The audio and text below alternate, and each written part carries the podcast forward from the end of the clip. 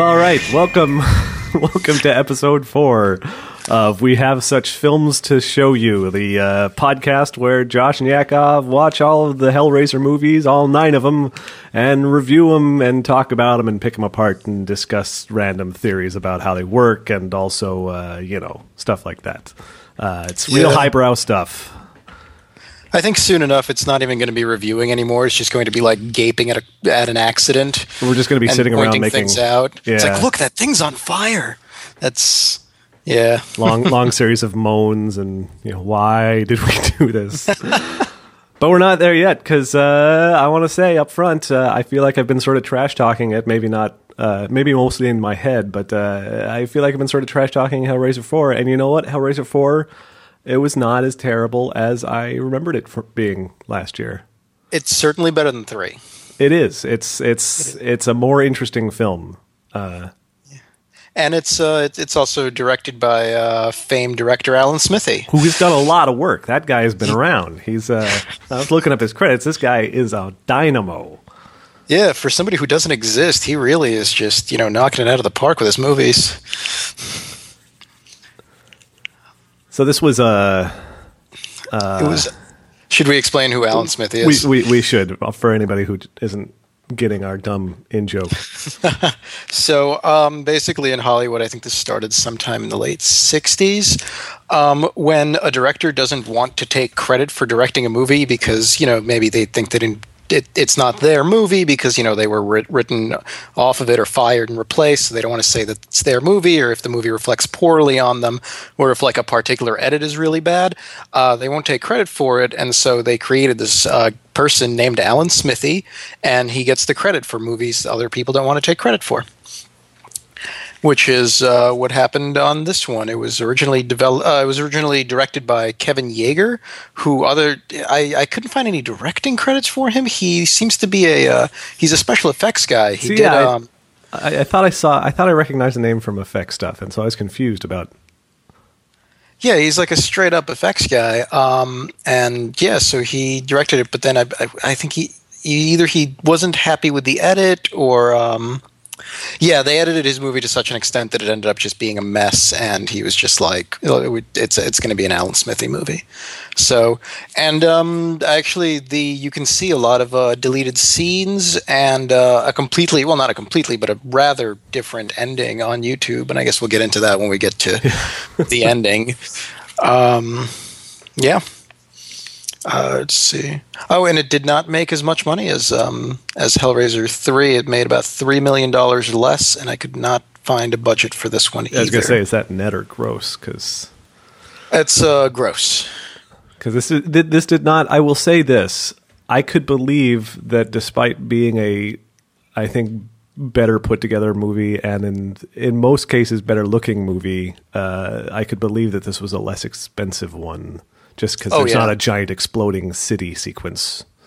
Yeah, Um, there's there's one explosion, and it's clearly it's it's um there was it was supposed to be uh the box, the Marchand's box, exploding, except they pretty clearly used a considerably larger scale model so they could get the explosion to be bigger, I guess, because the thing that blows up is like pretty clearly the size of like a small crate. Um, so that, that was pretty funny. It's probably hard And to get there's a good also the, explosion out of uh, a two-inch yeah. square box. And uh, this this is the I think was there any CGI in the last one?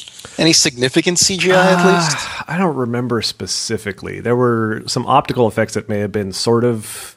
I mean, they were probably computer created. Like, like, some of the lens Right. smudging stuff was probably done with a computer, but but yeah, I, There I, I- any straight up animation like yeah, yeah. I don't think there was any 3D models.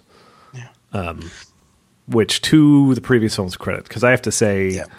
uh, the, the the space station. I don't know how else to do. it. Obviously, they built the space station in this one out of whatever they built Babylon Five out of, because it had you know very similar textural looks. Even though this was a little bit, I want to say, more cleanly done, uh, slightly higher polygon count or whatever. But yeah, it looked like it was made out of the same material as Babylon Five, and but it looked Looked okay. like, it looked like Starship. It looked a lot like uh, the, just the space shots in Starship Troopers too, where it's you know clearly not an actual spaceship that you're looking at, but the at least at least the external like shots of things floating in space were not that bad. Yeah, yeah, it was fine. The yeah the um the opening scene though with the uh, the Terminator trying to unlock the box uh, that was awful. It is, yeah, it was so bad. It was like that was when I started saying I miss the shitty hand drawn uh, animation from the earlier films, which at least to their credit they did bring back at the the end of this one too. Yeah. But uh, that CGI was it looked so it looked like you know what it looked like it looked like a really awesome SIGGRAPH demo from like 1983.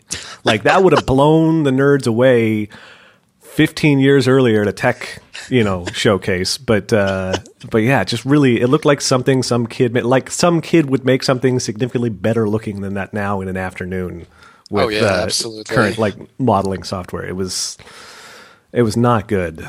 It was not and good. it probably cost hundreds of thousands of dollars Oh, for the, like that like like what, I mean what, what, about 45 seconds of a robot trying to you know uh, trying to unlock uh, the box and the box that just did not even look remotely real Yeah, That- no, that's looked- the thing not even a little which is funny because I mean that's that's that's where you would expect to get away with more with like less than perfect modern CGI. Is if you're doing like something that's a, a fairly simple geometric structure, maybe that at least you can sort of get the right shine on. But yeah, it was not. They did not have the uh, the right uh, shaders and ray tracing and, and whatever the hell in play there. That was actually when I. This is the first Hellraiser movie I ever saw. I think I was. um Oh man, I must have been in probably maybe even in junior high at 1996. Uh, yeah, so I was probably probably in junior high school, and this is the first one I saw. And remember how in the first episode um, I mentioned that I have like moderate face blindness Yeah. When I was a kid and saw this, I couldn't, I didn't actually recognize the fact that um, Bruce Ramsay, who's the guy who plays um, Le Marchand or Merchant through the three things, I didn't realize that was the same actor. this time while watching it, I had to look up to see if like his love interests through the generations were played by the same woman because I couldn't tell. Ah, They weren't. they weren't. They were No. not. In case anybody else is wondering, um, they were not. I, I I don't want to talk too much about the cut of the film that we didn't see because I still haven't watched it, but I think it's so interesting. A lot of my complaints about this film are the the way it's kind of a mess put together, and I think that's exactly what the Alan Smithee thing is about. Is the director what what little I've read about it so far, the director basically had like 110 minute cut that he wanted that he had shot significant portions of, uh, and then that got cut down by the studio to try and get Pinhead in sooner and make things maybe less gory. Which really, you're going to take your horror franchise and try and cut down the I don't know. That was like the that was like the thing about this, and yeah, this movie was severely lacking on gore. Like, like just I mean, it was conspicuously absent. Yeah, and so the major like like like it, it seems like the major set piece scene that's missing that got cut from the film and that apparently got mostly shot too, um, from what we saw of like work print stuff uh, and screenshots. Looking at this yesterday, it seems like it seems like the big set piece that got cut is like really kind of a great set piece to do for this because the for for the people who have not watched the film, the the basic structure of this film is as a anthology of three shorter stories through time, all following members of the uh, Le Marchand family. Uh, the original uh, Le Marchand, who invents, he's the toy maker who invents the box in the first place uh, at the behest of a, a an occultist uh, dude. So he makes the box. France's greatest magician. Yes. Uh, France's greatest toy maker working for France's greatest musician. Uh, magician. Musician, yes. It's a musical box. Well, I guess it kind of is. Um, And then, so that's that's the past is France in the 18th century, and then the present is uh, John Merchant, who's an architect building a building based Or on the possibly box. an engineer or a scientist. They never really quite Well, made it they pretty- what they- his job. I mean, he's clearly an architect, but he knows a lot of other stuff about other stuff. Oh, sure. But he definitely architect was what we were supposed to get. I mean, he was on Architectural Digest or whatever it was, or whatever the fake That's- magazine there was. The trailer actually credits or refers to him as a scientist, which is funny. That's weird. Well, but the, the the future one is sort of a scientist. So so so present day modern time one is John the architect. Uh, just for having something to refer to him, he's the architect. And then future, uh, uh, sometime like 130 years in the future, is uh, some sort of scientist, space station engineer uh, who wants to, for once and for all, destroy the box and close the gateway to hell that his ancestor created. So you've got these three parts. Uh, and it, um, it seems like the original cut was intended to be linear. Like you had France for you know half an hour, and then you had contemporary day for a half an hour, and then you had the future for half an hour, and just flowing like that. yeah, and this one they used the space thing as uh, well. Was it? Was there anything in the middle? I know they used it as bookends and like as the framing device, uh, but I don't remember if there was any space stuff in the middle. There were little bits. There were little bits. So he we, we open in space. He's trying to do something mysterious. He's got the Terminator robot that he's remote control opening the box with. The box opens. We see Pinhead. The robot explodes. Bunch of in the meantime, a bunch of like future space soldier cop guys are breaking into the space station, basically taking this guy into custody. He's like, "No, I must finish my work." And then uh, and He then gets interviewed. Then he gets interviewed. Yeah, by the uh, the, uh, the- the, usual suspects technique yeah. And by then- Rimmer, yeah. which was this woman, this this this soldier lady, the, the the the one we were supposed to sympathize with at all, I guess, because you know she's she's a lady and she's listening to him. Her name is Rimmer, and uh, there there's there's jokes to be made just about you know sexual innuendo in general, but then there's also Arnold Rimmer, the holographic uh, crew member of Red Dwarf, the classic uh, British sci-fi comedy series. Uh, so there's, there's some very complicated stuff going on here with the uh, the semiotics of, of that name. But there's You also really a strange? credit in here. I just want to say in the credits, one of the credits, somebody, some lucky lady got uh, the credits of. Uh, oh shit! I can't even find it. It's uh, stunt double Rimmer. so uh, that's funny. yeah. Stunt double Rimmer. But I'm sorry. What were you saying? I've completely spaced on it just because now I'm laughing at that. casting in this uh, the, the guy who plays all three roles i want to say he wasn't bad. And that was one of the things that i want to go back on what i had been believing in my heart was that this guy was terrible. And he was not terrible. He's not i mean he's not great or anything but he, he was fine and he, he he played all three roles and they played pretty similar but then again he's supposed to be sort of the bloodline. That's why it's hellraiser 4 bloodline. There's this Yeah, I mean, it's kind of like a what do you call it? A Bildungsroman? Is that is that the thing for a person just growing like the kind of like story where a person you know grows up and grows into themselves? Because you know, like you know, the toy maker Le Marchand, he's like kind of um, you know nebbish a little bit and a little scared, but then you know he just slowly gets the guts to do whatever he needs. And John Merchant a little more, you know, he actually you know talks back to Pinhead, and then Paul Merchant, um, you know, he's he you know he's future badass Merchant guy. Yes, yes, we see, we see him on the tail end of whatever personnel development he needed to do to be ready to do whatever it takes.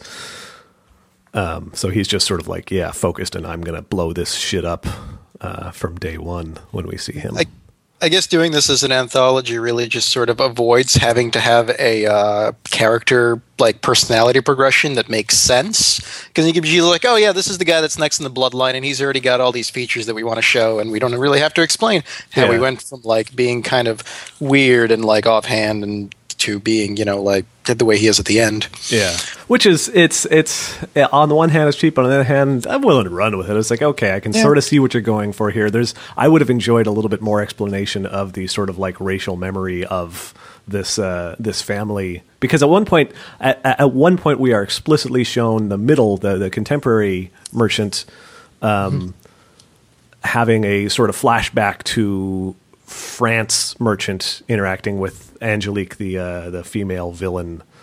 Uh, and, and like Yeah. that's the only where that's the only place in the film I think where we see an explicit sort of visual reference to like him remembering a past life, uh, whereas there's more sort of conversational references by by the Cenobite Angelique at times.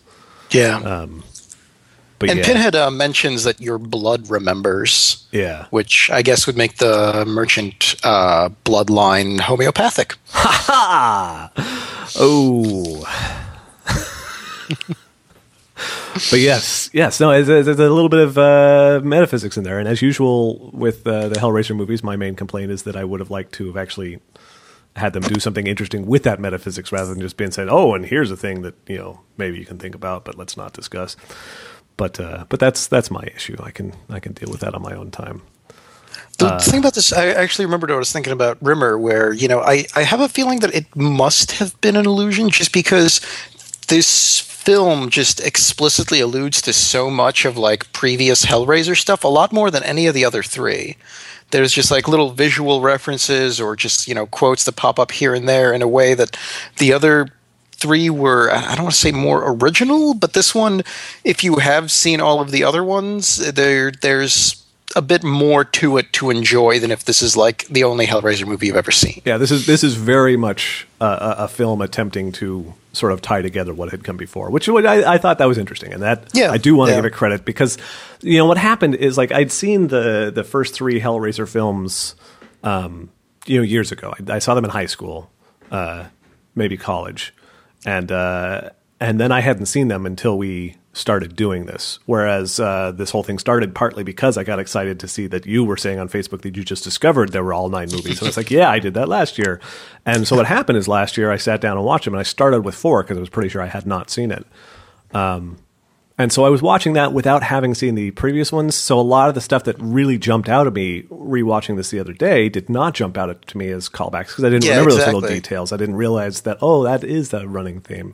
So it definitely, it it definitely, it's a film that uh, rewards having seen the previous ones.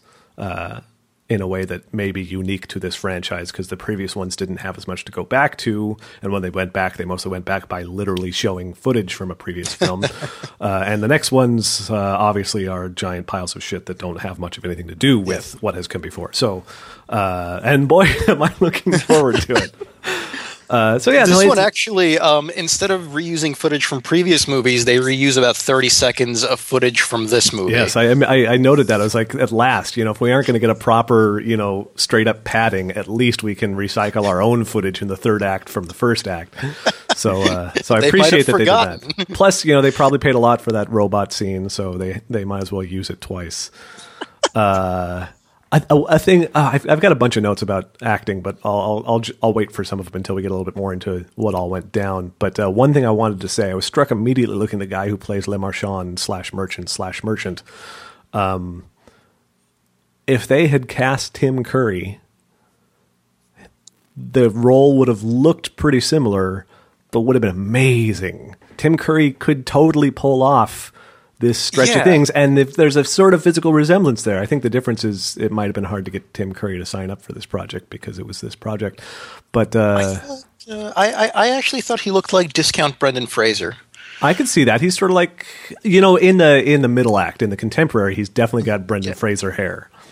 I and I feel like I feel like he's got sort of a Tim Curry uh, sort of facial structure and maybe a little bit of a Tim Curry mouth.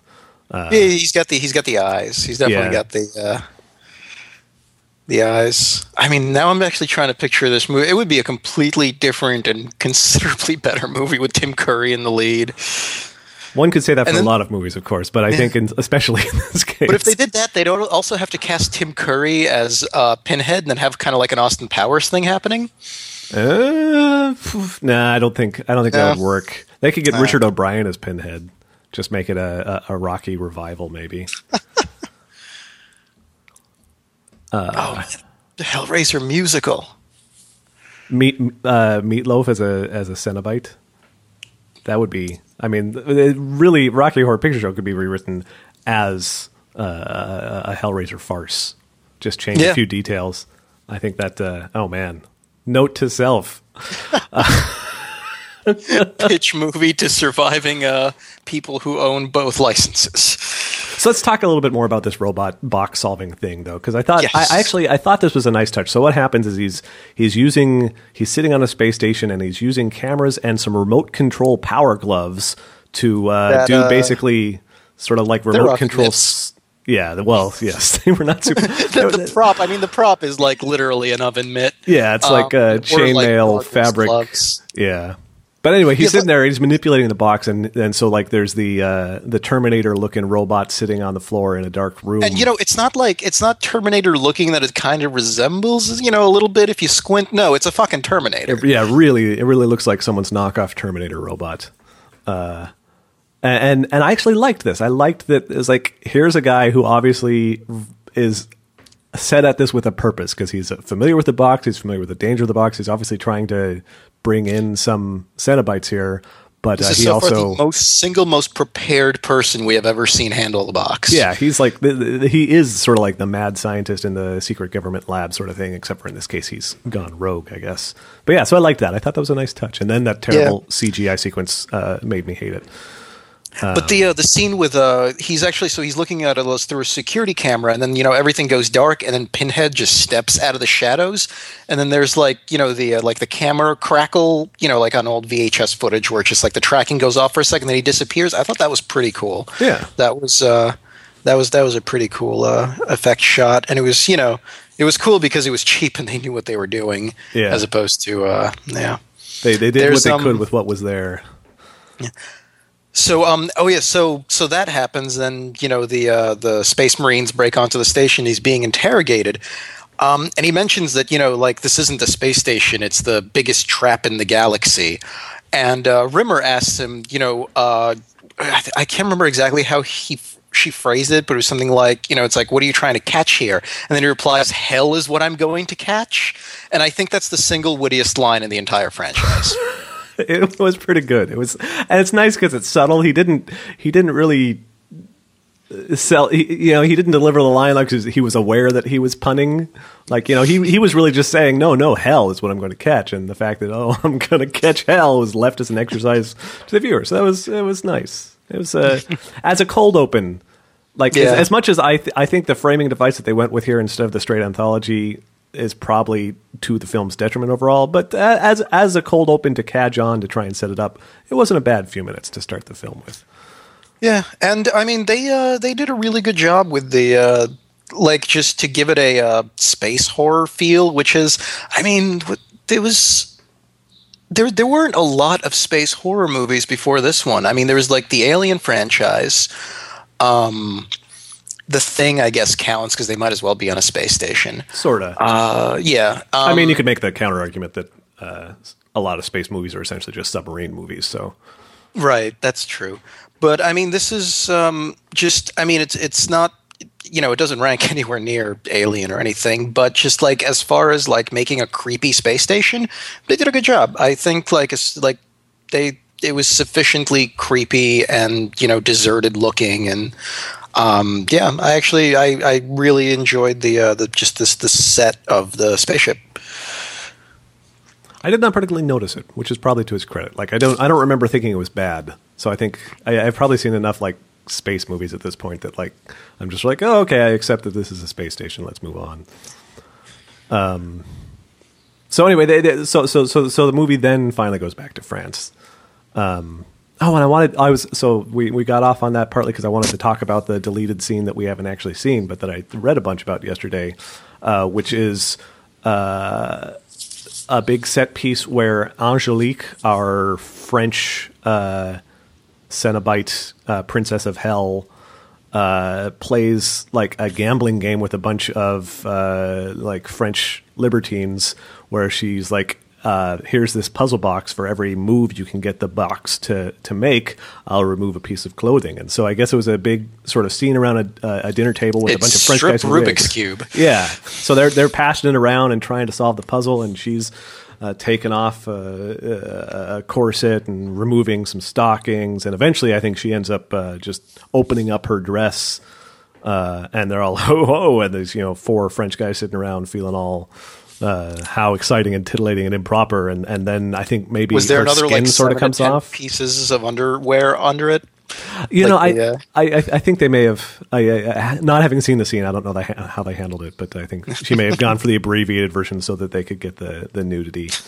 Um, although there may never have been a proper front shot. There was a, there was a close up shot of her stomach, definitely, because there was some like stuff moving around underneath. Because what happens is she sort of gets she gets fairly naked.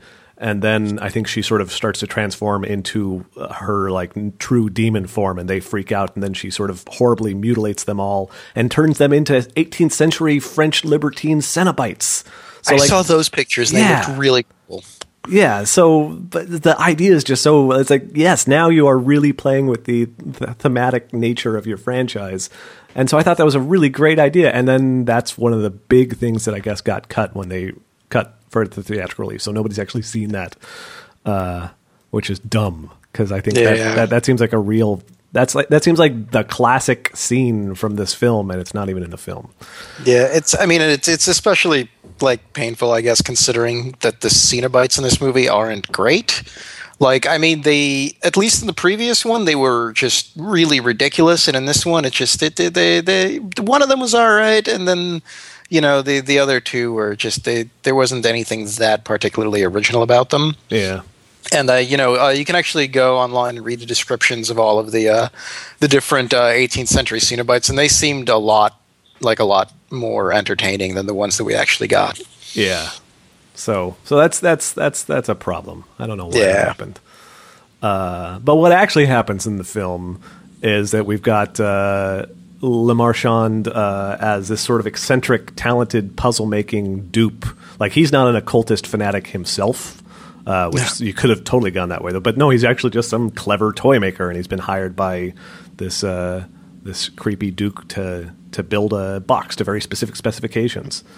Uh, and then he he finishes. He's like, "It's finished," and he's like, "Oh, is it finished?" His wife is, "Are you brilliant? I'm uh, the best toy maker in France." And then he activates. Well, no, his wife was like he he activated it in front of his wife, and you know it did like the little thing where it, it like pops up and then twirls about forty five degrees and comes back down and makes it into like a diamond shape. And I think she says like, "Oh, it doesn't do anything," and then he gets mad at her. I think it actually Why? did the the first move it usually does, where it, the, sort of the trapezoidal section comes up and moves over, and then moves back and goes back down. Which you have to admit does look like just about jack shit actually happened. I don't think it even did the diamond thing for her. Um, oh yeah, But yeah, yeah, she's like, oh, so it doesn't do anything at all. He's like, oh, what the hell? I maybe they'll appreciate me over at the freaky Duke's place. Uh, Yeah, and I mean, like they, they they don't set up like the relationship between him and his wife. Oh, and she's she's pregnant as well with the next Le Marchand. Um, they don't set it up really well, but just like just comparing it to the relationship between Larry and Julia, like there was so much more, and and just in like the introduction to that relationship and the introduction to this relationship, just really highlights the difference uh, between like the films that it was and the films that it becomes. Yeah. So, uh, so he heads off to the Duke's place with the box to deliver it, and the Duke is like, "Oh, hey, sure, thanks, okay, goodbye," and he hangs around outside and watches terrible things happening. And the Duke lives in like the single most ominous building in France. Seriously, and the Duke is the crazy occultist. So we do have we do have a crazy guy who's super into uh, troubling stuff ordering the box. So that's yeah, at least the box didn't just happen on some sort of whim.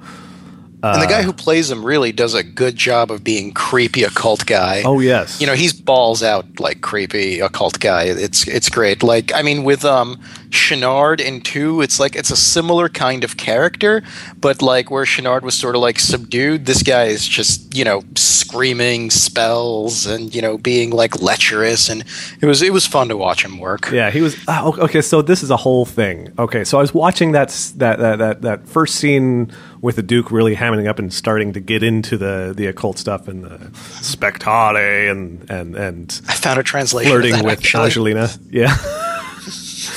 uh, so he's doing that, and I'm watching this guy. I was like, this guy really feels familiar, and and I was thinking maybe is is it possible that this is Andrew Robinson? Because this guy is hamming and and sort of chewing the scenery and living it up is really reminding me of Garak from Deep Space Nine.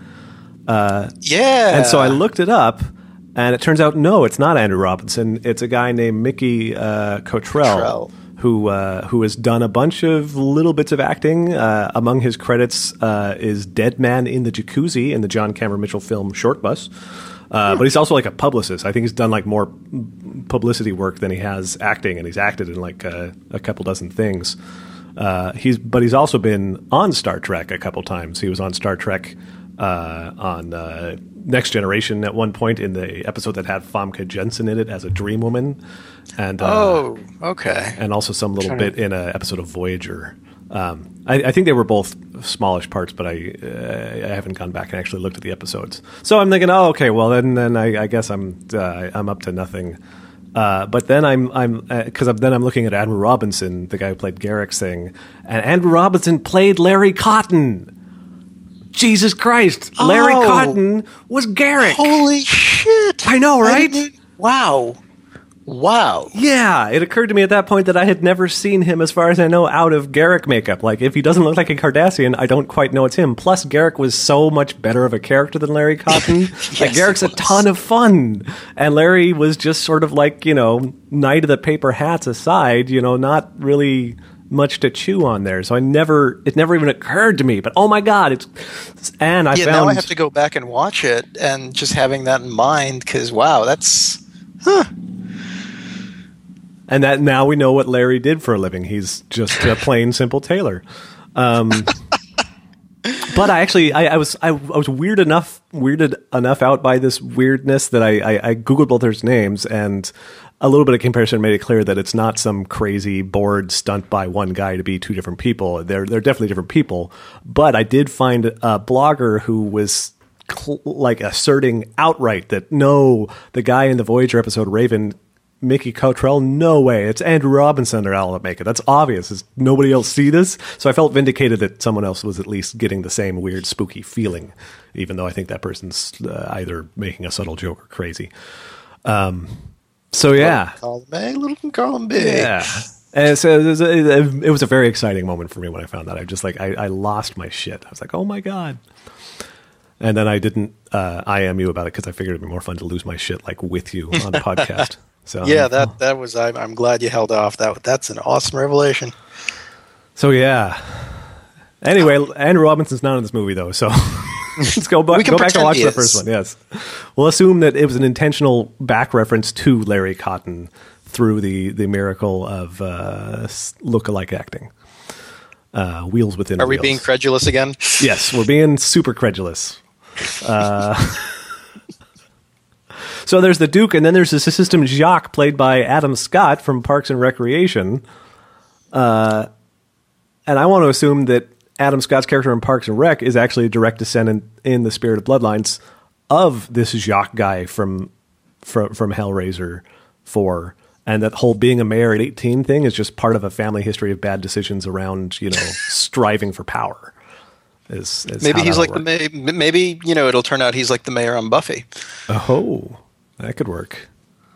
Uh, so we've got we've got the Duke, we've got Jacques, and then we've got uh, Angelique, uh, who is some girl that She's- Jacques pulls in off the street apparently, and she was also the girl. She's in, credited as peasant girl. in- in- in- okay, she was also uh, the peasant girl in the Name of the Rose film. Oh, so yes. she- obviously she's playing to a type. And apparently she's trilingual. She doesn't have a big Wikipedia entry, but I, I read it yesterday. Uh, so she, she they bring her in, they give her some food. It's basically a ha ha, we're rich French libertines, and hey, you want to have some fun and uh, you know maybe eat a bunch of really good food. And so she's eating food, and the the Duke pulls a scarf from behind her ear and turns it into two scarves and ties her up so she won't bruise. Uh, and she's like, Yeah, "Bro, that's what's that and, uh, about?" she doesn't react to that at all. yeah. Like you know, she's not she's not freaked out, but she's also not titillated by it. I I, I have a feeling she might have maybe she was deaf. I don't think she was deaf. I think she was just like seeing, okay, well, this is a weird gig, but I'll run with it. I feel like she was just sort of like playing a little close to the vest to play along with what looked like it might be a, a, a decent uh, bit of presumed, uh, you know, woman of the night ism. That's a phrase, right? Woman of the night ism. Yeah, why not? So yeah, I, I feel like her character was like, I don't really know what's going on, but this is a real good looking spread, and I can put up with a weird old guy uh, and whatever if, if it means a a good night maybe getting paid. Yeah, exactly. But then it turns out they just want to strangle her to death and steal her skin and fill it with a demon from hell through an And, occult um, ritual. Yeah, Jacques uh, garrots her, and you know he's like holding her steady, and uh, uh, Duke Lyle, um, that uh, yeah, it's Lyle. Is it Lyle Leal? I forget. I'm not sure how it's pronounced, and I don't remember Yeah. how it's pronounced. Anyway, Duke the the, Isle. Yeah. so he says, um, you know, careful, keep the pressure steady. At which point Jacques breaks her neck. That's the opposite. It really, yeah, didn't. Uh, I, I, I don't feel like Jacques really had a good handle on this. I like, I like the fact that they had this student master thing going on. Though obviously, the Duke was like the experienced occultist. Jacques was his apprentice. Jacques was being taught. You know, he makes reference to remember your lessons later.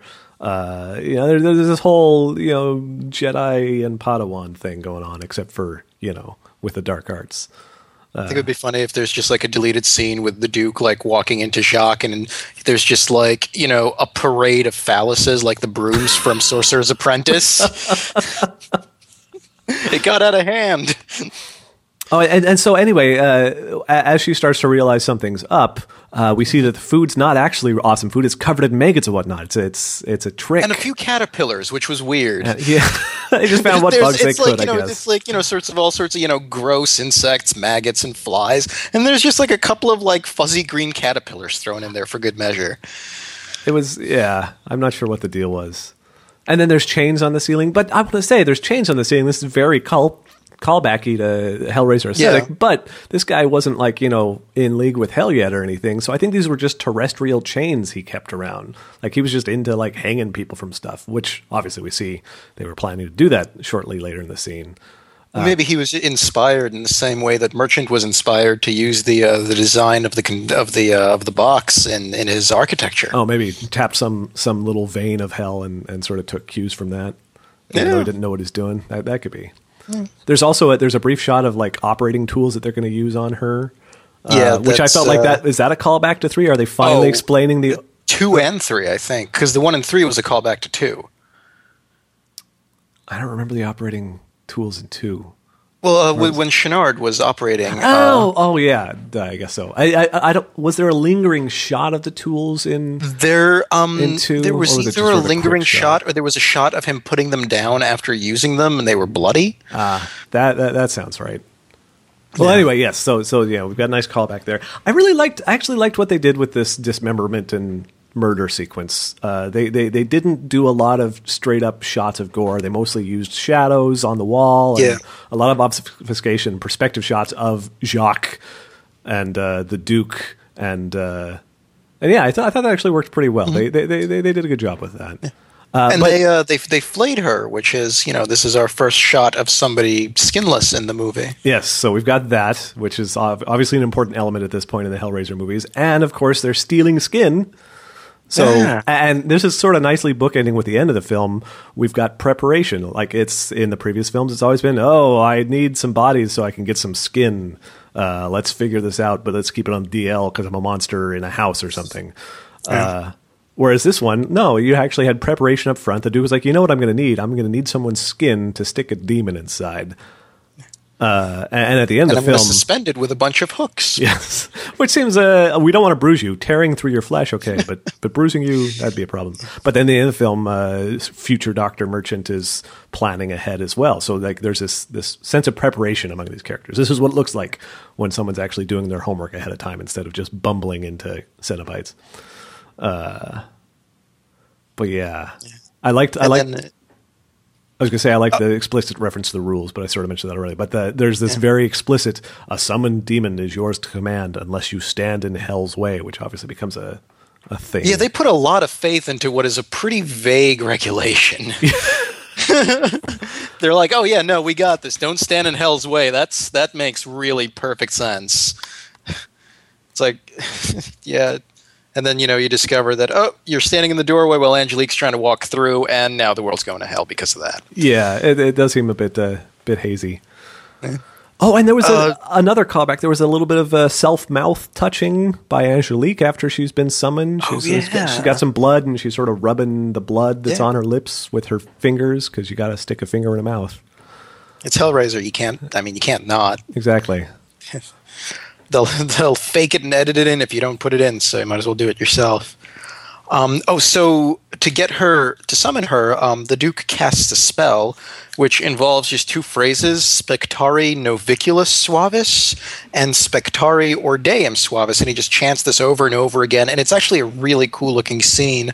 Um, you know, the floor starts splitting open, and there's this like, and he's um he's like a old French noble, so he's got like this this wig and this like crazy clothing and like the the, the pancake white makeup. Yeah, the powdered and you see him with like yeah, he's with like his hands up in the air, like and there's And all this lightning all this everywhere. blood up on his white blouse. It's it's it's actually Yeah. it looks good. And um, so I looked up what the spell means, and um, so spectari noviculus suavis. Um, so spectari means show or like spectacle. Noviculus means new or novel or strange, and suavis means to recommend or like implore. So I mean, you know, show strange new implore you to it's it's kind of like a summoning spell that makes sense ordeum means barley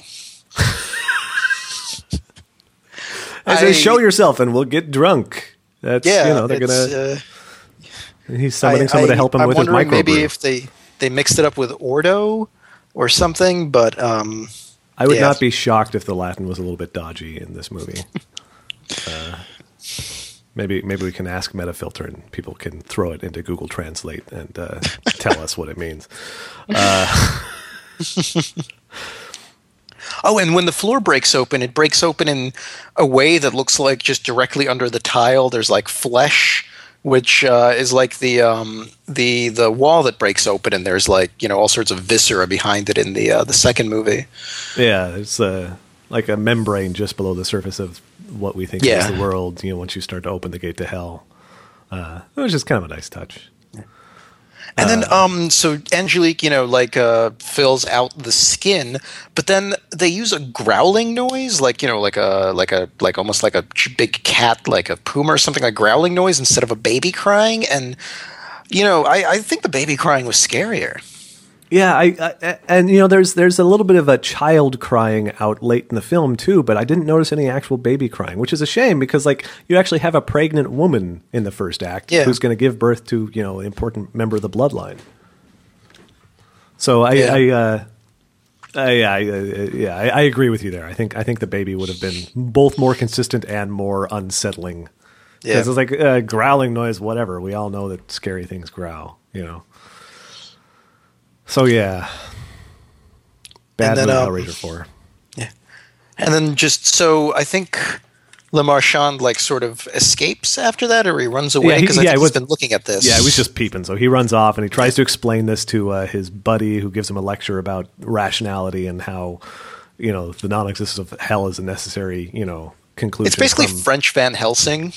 Like it's it's um it's you know the guy I think he's supposed to be like a physician scientist because he's performing like a circa 18th century autopsy with you know these all these crazy like medical devices like the thing that he puts like this wooden and metal vice that, but it's like a reverse vice because it's meant to like splay the uh, chest cavity open yeah. and you know that was a pretty cool effects shot. It's it's it's in the same vein as the surgery from the second one, where they're like, you know, not all the scary stuff has to be, you know, not all the gory stuff rather has to be supernatural. Here's some, you know, run of the mill gory stuff. Yeah. And I actually I wanted to I wanted that guy to stick around in the movie because Well, he he was, was pretty, uh, he was in more of the original draft. Apparently, that was another thing that got cut. Is like Ah. there was sort of this this, this involvement with uh, Le Marchand and this guy, and he sort of goes to this father figure dude. He's like, "Oh, I saw this crazy shit and it's terrible, and I don't know what to do." And the guy's like, "Hey, rationality is what we get in the film." It's like, "Oh, no, no, there's there is no hell because there is no God. Rationality is you know has, has we even got rid of God. That was the line. yeah.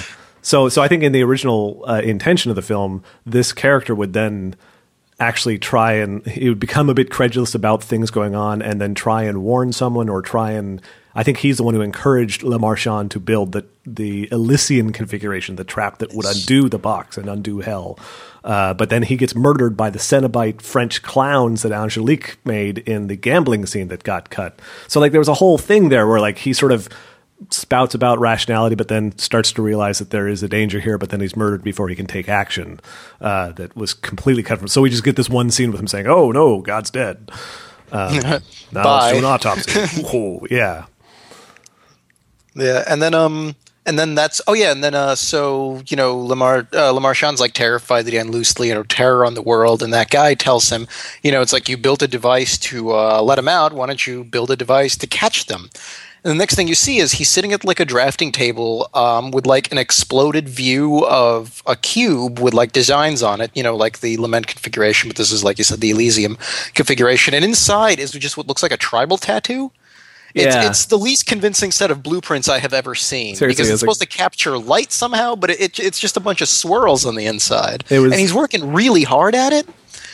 Um, and that's also it's you know like this is what's passed on to John Merchant in the, the the present, and it's it's not a very good series of blueprints unless you're, you know, uh, into optics. I guess. Yeah, guess I was really bothered by that. Like, like if if they had somehow managed to say, no, no, see, it's like a Lorenz attractor. It's a you know chaotic, uh, strange attractor sort of thing. But like, there was no attempt to tie it in. It was just like, hey, this squiggle looks pretty awesome. Uh, so yeah, Yeah, and like the whole time, the only thing that merchants complained is like, I can't get the light right, or you know, like I can't get the light to go in the correct manner. It's it's just you know they they really just don't even try to explain any of it, which Yeah. is a little. uh you know, throw some yeah, like I said, you know, throw some random words from a quantum physics textbook in there, and it's not that hard. Yep. But then he Um, so so he, he so he ends up going back to the Duke's place, and the the Duke is dead or nearly so. I think he grabs him at one point. And, Yeah. And Angelique's getting it on with uh, with Jacques, Jacques. Adam Scott, uh, and uh, then she. Well, the the, the the the implication there being that like Jacques betrayed uh, the Duke, and they both killed him, and now uh, is Angelique the is under. Jacques' command. Yeah. yeah, exactly. Uh, so he goes back there. She can Angelique confronts him and basically uh, kind of implies she's going to like cut his fingers off. With such nimble fingers. Um, Yeah. And and then he he he's dying, and his wife uh, co- had come looking for him, and he tells her to get away, and you know the bloodline must continue, and she runs off, and that's that's it for the past. And it's kind of a blah ending for the past. Yeah. It's uh yeah, it really was. Oh, also um in the scene where he's uh you know so he uh Marchand sneaks in there and then the first thing he sees is the Duke who's dead, but then it turns out he's not dead. He grabs his arm, but then he dies. There's um blood splattered all over the walls in a way that's kind of reminiscent of uh, Julia's nail polish from the first one. uh, but I think at this point I might just be looking for things Maybe. to tie into it. Um, But who could judge Yeah. us for that? yeah. And I have to say, the music in this whole movie was just the most like stereotypically like traditional horror movie music. Like there was nothing original about it whatsoever. It, it was. It was. It was interesting. It was, it was like it, it fit just fine, but it was like there was nothing. There was also a notable lack of KMFDM. I want to say no KMFDM at all in the entire movie. Not even in the future. Like the Doctor in the future wasn't like I will complete my masterpiece, but now I must rock out or anything. You know, it was, it was just all just all orchestral. yep. And not even Danny Elfman anymore. Nope. It's just yeah. mm. But what do you do? Yep. Let's see. Um, okay, and then it goes back to space briefly, and um, I think uh, Paul Merchant, the future merchant, um, he says. Uh, like the same way they walk the past, they're now walking the station, and the only thing I could think of was slowly, because because I mean, yeah, they they at, at no point do any of the Cenobites ever go like beyond like a casual walking pace anywhere. Um, yeah, Yeah, but uh, I, I think we can write some of that off to the shitty post hoc narrative framing device. Maybe Yeah. that wasn't their A game on the, the script writing for those sequences. So, so modern day, I want to co- talk a little bit. We're introduced to John Merchant, the contemporary merchant, uh, who's the architect, as previously discussed, and he's got a family, including a wife named Bobby with an eye. No Like idea if she's yeah. I- Are they related? I don't know. Uh, but this is she's actually played by a woman named Kim Myers, who's been in a bunch of stuff, and she's sort of like a Meryl Streep lookalike, if you know, Yeah, you know, much younger. Um, notably, she was the face. female lead in Nightmare on Elm Street 2. So horror pedigree. She was, you know, was that the really gay one? Was it two that was the really gay one, or three? Uh, did you ever did you ever see that? Like I, I've the- the- seen that I've seen all of them. You'll have to. No, no. Have you ever seen that? There, there's a video where they just like go through all of like the the gay subtext in uh in either two or three, and it's just when you have somebody walking through it through you, it's really really obvious. Um, and I'm then they're just like, "Oh yeah, the writer was gay." And it's like, "Okay." I'm gonna And guess it was two because I feel like I remember I, I, I remember three better, and and you can probably find stuff in there, but I don't remember anything that stands out as that. So maybe two, which I haven't seen in a while.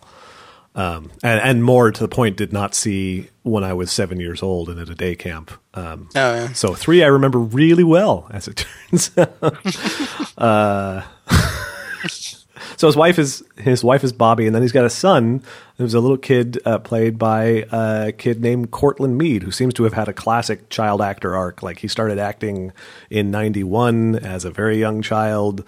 He was his credits end in like 2003 so yeah, he sort of like he worked as a kid, and I think he stopped working once he stopped being a kid.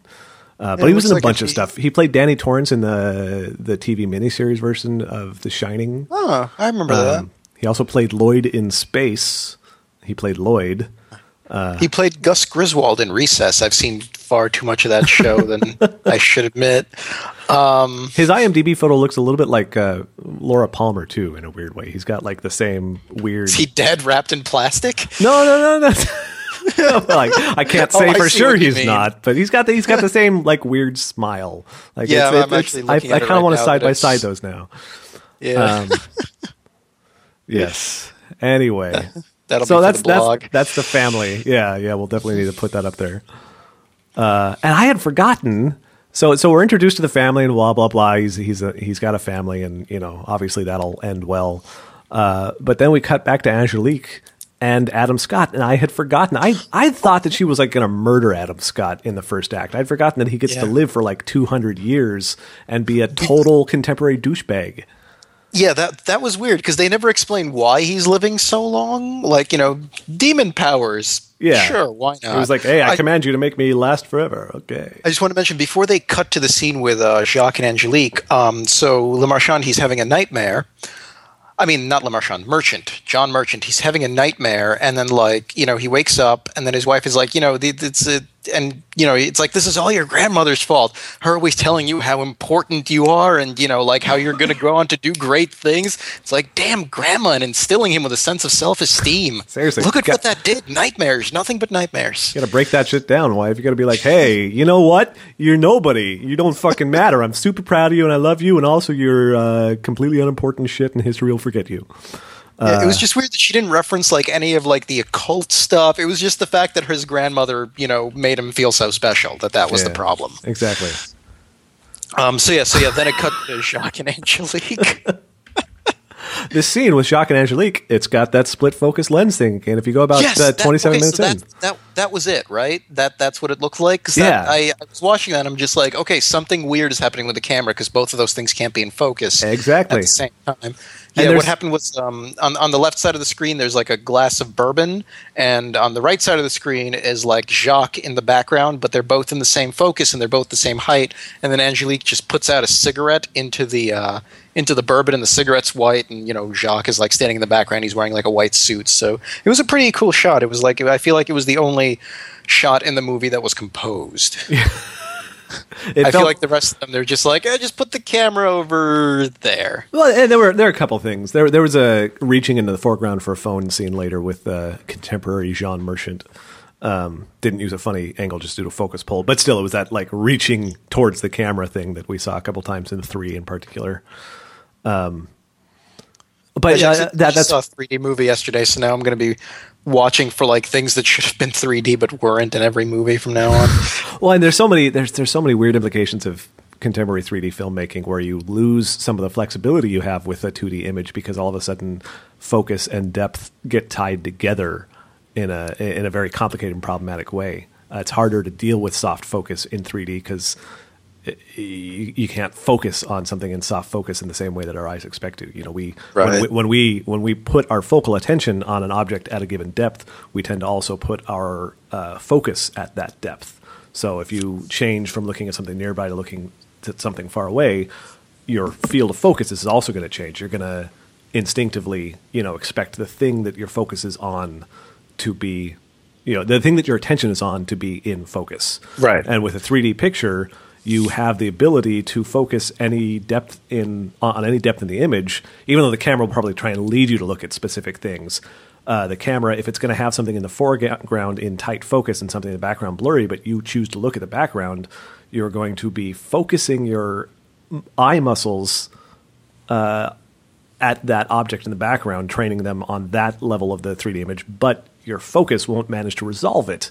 And that's going to be a weird. I, I would say it already is, but I, I think as mm-hmm. people continue to play with this 3D format, it's going to be a weird part of the adaptation of visual language to figure out how to not just make people subtly unhappy with your your film image because you're defying their muscular Yeah. expectations.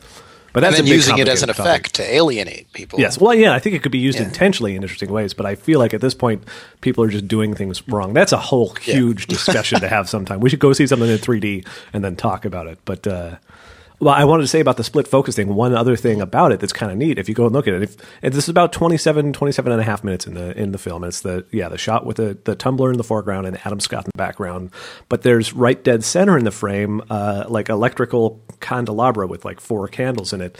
And if you look at the scene, you can see that there's this half moon bokeh from the uh, from the candles, the bokeh B O K E H, the uh, the sort of blurry circle you get when a light is out of focus, like a light in the distance is out of focus in a a, a, a picture or a, a film, uh, because the so so you get the sort of like big round blurry circles. Um, and it's a half moon because it's blurry on the left side of the split lens because the foreground's what's in focus, but it's totally not blurry in the background on the right side because it's focused at that level. It's it's a neat thing. I'll try and get a screen cap, but uh, it's a it's a dead giveaway that they're using a split focus, even if nothing else was obviously impossible about that shot. yeah, yeah, no, definitely. That'll that'll be on the blog. Ha ha! We're so proud of ourselves. We are. well, we're doing a terrific job, honestly. We, I, I think Can we just talk about how great of a job we're doing for the next I, half hour? I didn't want to say anything, but I really feel like we're tremendous human beings. So uh, you know, I just uh, just letting it out there. Uh, so I, I, I, one thing I wanted to say, uh, what, there's 700 things I want to say, and I'm going to introduce each of them by saying one thing. Uh, but the thing I am saying now, uh, there's the scene where John Merchant is giving uh, a little speech accepting an award in his creepy building uh, from his peers, and he's doing the talking It's to a mic really and getting feedback. building. It is. We should talk about that. I, I, I actually I call it Spook Central in my notes, like in Ghostbusters. But it does the mic like he's talking to the mic, and he's obviously supposed to be a little bit awkward and not a great speaker, maybe a little nervous. But then you get the mic feedback, and I feel like using mic feedback to suggest awkwardness in speaking. I understand that it works as a shorthand, but it's also a little bit lazy. It'd be nice if you could get onto the awkwardness with the writing and the acting, you know, and just really sell it that way. And then you don't even need to do the dumb mic feedback thing. You can just be, oh, that's that's awkward. So that's a that's a little bit of cinema that bears looking at in aggregate sometime. the mic feedback is supposed to be it's like oh this on top of everything else about how bad this is going and not Yeah. necessarily like something that they screwed up Yeah. so yeah it, it, it would have been a little more uh, believable especially considering how much he's like you know acting with an exclamation mark later that you think he'd be able to give a speech Yeah. But whatever. He's not acting later. He's just emoting in character, right? you know, it's not a put on. So, uh, gosh. Yeah, the building. So, this is the building that we saw a glance of the lobby of, presumably, at the end of Hellraiser 3 after, after uh, Jadzia Dax thrusts the, uh, the box into the wet cement at the construction site. That it fades over to a tall building with a creepy sculpture out front, and we go inside, and there's a lobby with Le Marchand's box appliques all over the the wall. And so this is presumably that building, although I don't think we ever see that shot of this building. Uh, oh we don't see i mean we see an internal shot where we see it like across like the top of the like the top of the walls like closer to the ceiling but in this one like the designs are closer to ground level and they've all Yeah. got moving parts which that that seems like it's going to require a lot of upkeep on on on behalf of the building Probably so, and I want to discuss that specifically the moving parts. So there's like elements of like the the applique design of the Sean's box uh, on the wall, like like uh, things that sort of suggest the look of it in minimalist parts and and some gears and some metal uh, cutout pieces. He's given his speech, his nervous speech, blah blah blah blah blah. You know, mic feedback, and you can see the stuff on the walls in the room where they're giving it, but none of it's moving. Then he sees Angelique, and there's a weird head trip. Uh, and he's having sudden racial memories of Angelique, you know, flashbacks to the French stuff. And then after that, the shitty clockwork stuff's all moving. Oh, I didn't, I didn't, I didn't notice that they went from not moving to moving. Yeah, and no one, in, no one in the scene did either. So I almost kind of wonder if it's just a continuity problem. Like they couldn't get it working when they first shot parts of that, but then they did later, or if that's intentionally supposed to be some sort of like, my God, the box of time is opening uh, hmm. or something. I don't know. But I, I, I was like, wait, is that was that shit moving before? And I went back and no, it wasn't. So there you go. Hmm. Just a little thing. Yeah, that that makes um yeah, it actually reminds me of um, the Grant Morrison comic, The Filth, where um, this was actually pointed out to me by a friend of mine who read it, where every time like there's a scene where like something weird is happening like the uh his wallpaper starts getting all trippy instead of you know being plain and i didn't notice that and I, I, feel like that might be like sort of the same kind of effect that they're going for. Or maybe they just forgot to turn on the background while they were doing the speech and didn't want to record it again. Yeah i really kind of wonder because it's a subtle thing it's actually clever but i don't know if it was subtle or just you know an error. Yeah especially since like the the nature of the moving stuff in there never really comes back. I mean, maybe stuff starts moving once he activates things, but there's like no reference specifically yeah. to it. So it's like, yeah, it just didn't really. It, it definitely looked like it was just like a decorative aspect of it, um, which makes it an incredibly impractical uh, design design feature. I mean, he's a fantastic architect, but damn, is he expensive. Yep. Um, the next major thing we have is Angelique uh, goes off and finds some random dude and pulls the bumping into him, dropping her purse, and be like, "Oh, my purse," sort of thing. Although she actually goes with a "Oh, you son of a," she's she's super rude yeah. and then apologetic, which seems like a a weird gamble, but maybe it's a pickup artist thing because that's totally what she's doing. She's totally she seducing some him. random dude. and I didn't understand oh, yeah, why like, at first because like what does she need him for? She leads him down into a basement, and once again we're calling back to women leading men to strange places with promises of sex while they actually want to do something cenobitical. Um, yeah, she's definitely like pulling a Julia here. Yeah. Although I have to say, Julia was a lot smoother at this. or at least like the guys. I mean, this guy was just like ready to go from like the moment this woman started paying attention. He's like, "Hey, would you like to go?" Yes, yes, I would. Let's go. This now. really, this, this did seem like a penthouse letter gone very, very badly because like it was like, oh man, and then it's beautiful day. I wouldn't have thought it, but then we went down to the basement and she said, "Let's play a game," and I took my shirt off and oh oh and. Uh, also, when she meets him, he's like holding up business cards against the light. I have no idea. He's doing something weird, and I can't figure out what it was. I did not notice that at all. Oh man, he was like trying to examine the business cards like in such a way that like he was like squinting at them and holding them. To, I, I don't know. Uh, anyway, so yeah, yeah, so he's like, he's like, well, I'm gonna go have some sex in the basement with this lady, but in the meantime, I should uh, check out some of these business cards I got earlier when I was glad handing. Yeah, it's a good night for me. Tom's having a good night. So she takes him down to the basement and uh, lets time to play another game. And it turns out that game is take off your shirt, sit on the ground, and try and solve this puzzle box, which apparently he was just down with. He was like, "Yeah, this is pretty hot." And it's also apparently like it's I I I believe that basement doubles as a sauna because he is drenched in sweat.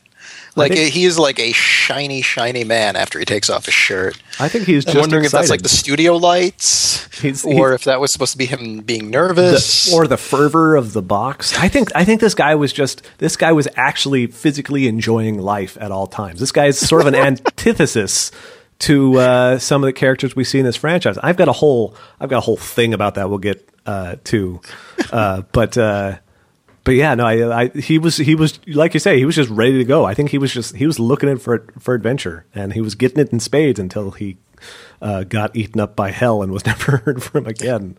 Which is weird because he remember when um what was her name Tiffany in the second movie opened the box and Cenobites are like, oh, you're not the one who actually needs this thing open. Bye. Um, and this time, you know, like uh, the the the sweaty guy, you know, dies, even though it was Angelique who needed the box open. So I feel like their rules are a little inconsistent regarding as to what happens when somebody else wants you to open the box. I, I feel like that one, yeah, that would have gone a little bit rough on appeal. I, I, I would be willing to speculate that this guy was maybe also actually sort of thinking some some some dirty pain and pleasure thoughts or something. Like maybe he was like into stuff enough as an active participant in the idea of hedonism that that counted. Whereas Tiffany was clearly just like being an autistic savant solving a box for the sake of literally solving the box, not because she felt some urge within it to open it and unlock its secrets. So maybe th- maybe there's that, but I, I kind of agree Also, with you. the It robot seems a bit gets blown up. Yeah, which seems mean. Why blow up a robot? The robot, ah, yeah, that that seemed petulant. But yeah, I, I feel like I feel like you're right. It feels a little inconsistent. It feels like they're sort of like, but I mean, we've got the a, a princess of hell summoning up uh, one of the honchos in the current organization. I feel between them, they probably were just like, you know, let's not let's not stress the paperwork on this. And they just sort of like tacitly agreed, okay, let's get this guy out of here because he's not going to shut up. I don't want to torture him right now. We'll just chain him off into hell and and there we go. And and then they could get on with uh, their little reunion and and some exposition. And he he kno- oh and- oh and she um right before he uh, sweaty guy unlocks the box, she says, "I have such sights to show you." Yeah, yeah. There was there was a bunch of little references. I I I, I didn't even get all of them typed down, but yeah, she's definitely got uh, she's got some lines that call back. Pinhead certainly calls back some. Okay, so And I'm uh, Pinhead knows her as Angelique, Yeah. which is weird because who gave her that name? Was it just like wa- wa- was it just because she was summoned in France? They sent a French demon up there, or because I mean, who who is it that calls her Angelique? Because as far as I can tell, they've been stuck on Earth since they were summoned. Yeah, I mean, it's been she's like- been stuck on Earth since they summoned her, and Jacques is for some reason still alive to to watch her. I guess. yeah. Um, and and yeah, but yeah, Pinhead like immediately knows exactly who she is, and he knows her as Angelique, which is weird. Yeah, I, I- have no explanation for the Angelique thing except for maybe the argument that uh, the fact that French exists uh, is a reflection of some underlying material of the universe, and so she's sort of like a a, a, a French totem or a, a, a French source of uh, existential material, and so so of course she's Angelique because France France is Angelique, you know, in some complicated sense. But I don't really have a, I don't have a thorough argument there. But it ties into something else. I I, I I'll talk about in more detail. Whatever argument you have is now more thorough than the one that you know the scriptwriters did. So I really should be writing some of these down. Uh, but the, here's the big important thing that happens in the scene is Pinhead waltzes in. That will all open up, and Pinhead wanders in. Angelique's essentially summoned Pinhead, and Pinhead. We got to talk about this. Pi- we we learned in Hellraiser three that the Pinhead we saw in most of that movie was loose cannon Pinhead, who was different from the Pinhead in one and two. In one and Right. two, it was like a stodgy. Uh, uh, sort of order-minded Pinhead. In three, he was sort of resurrected as a demon, separate from Elliot Spencer, the human he was sort of built out of, and he's like running amok. And at the end of that movie, we had the scene where Elliot sort of synthesized himself with loose cannon Hell Pinhead. right, Uh, and then it seems like uh, Crazy Pinhead had won that particular little fight there because then he's like, "Oh, now let's get back to torturing you, Jadzia!" Ha ha ha! Uh, before Elliot then asserted himself to yell out of Pinhead's face to send him back to hell.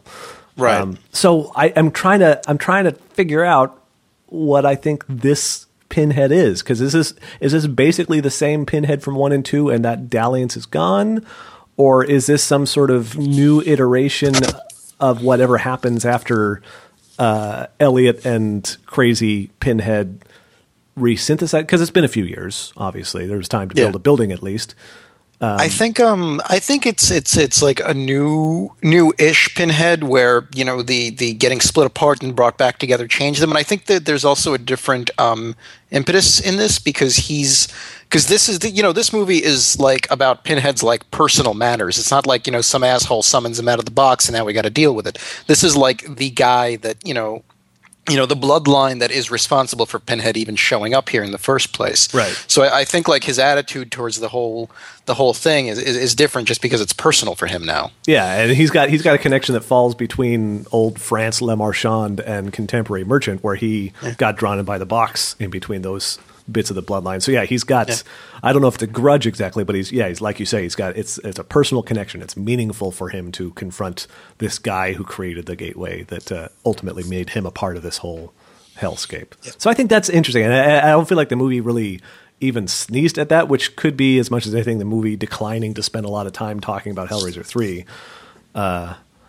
Because why would you want It's to? But completely irrelevant. Yeah, But- but- but yeah, at the I same mean, you could watch one, two, four, and skip three and miss nothing.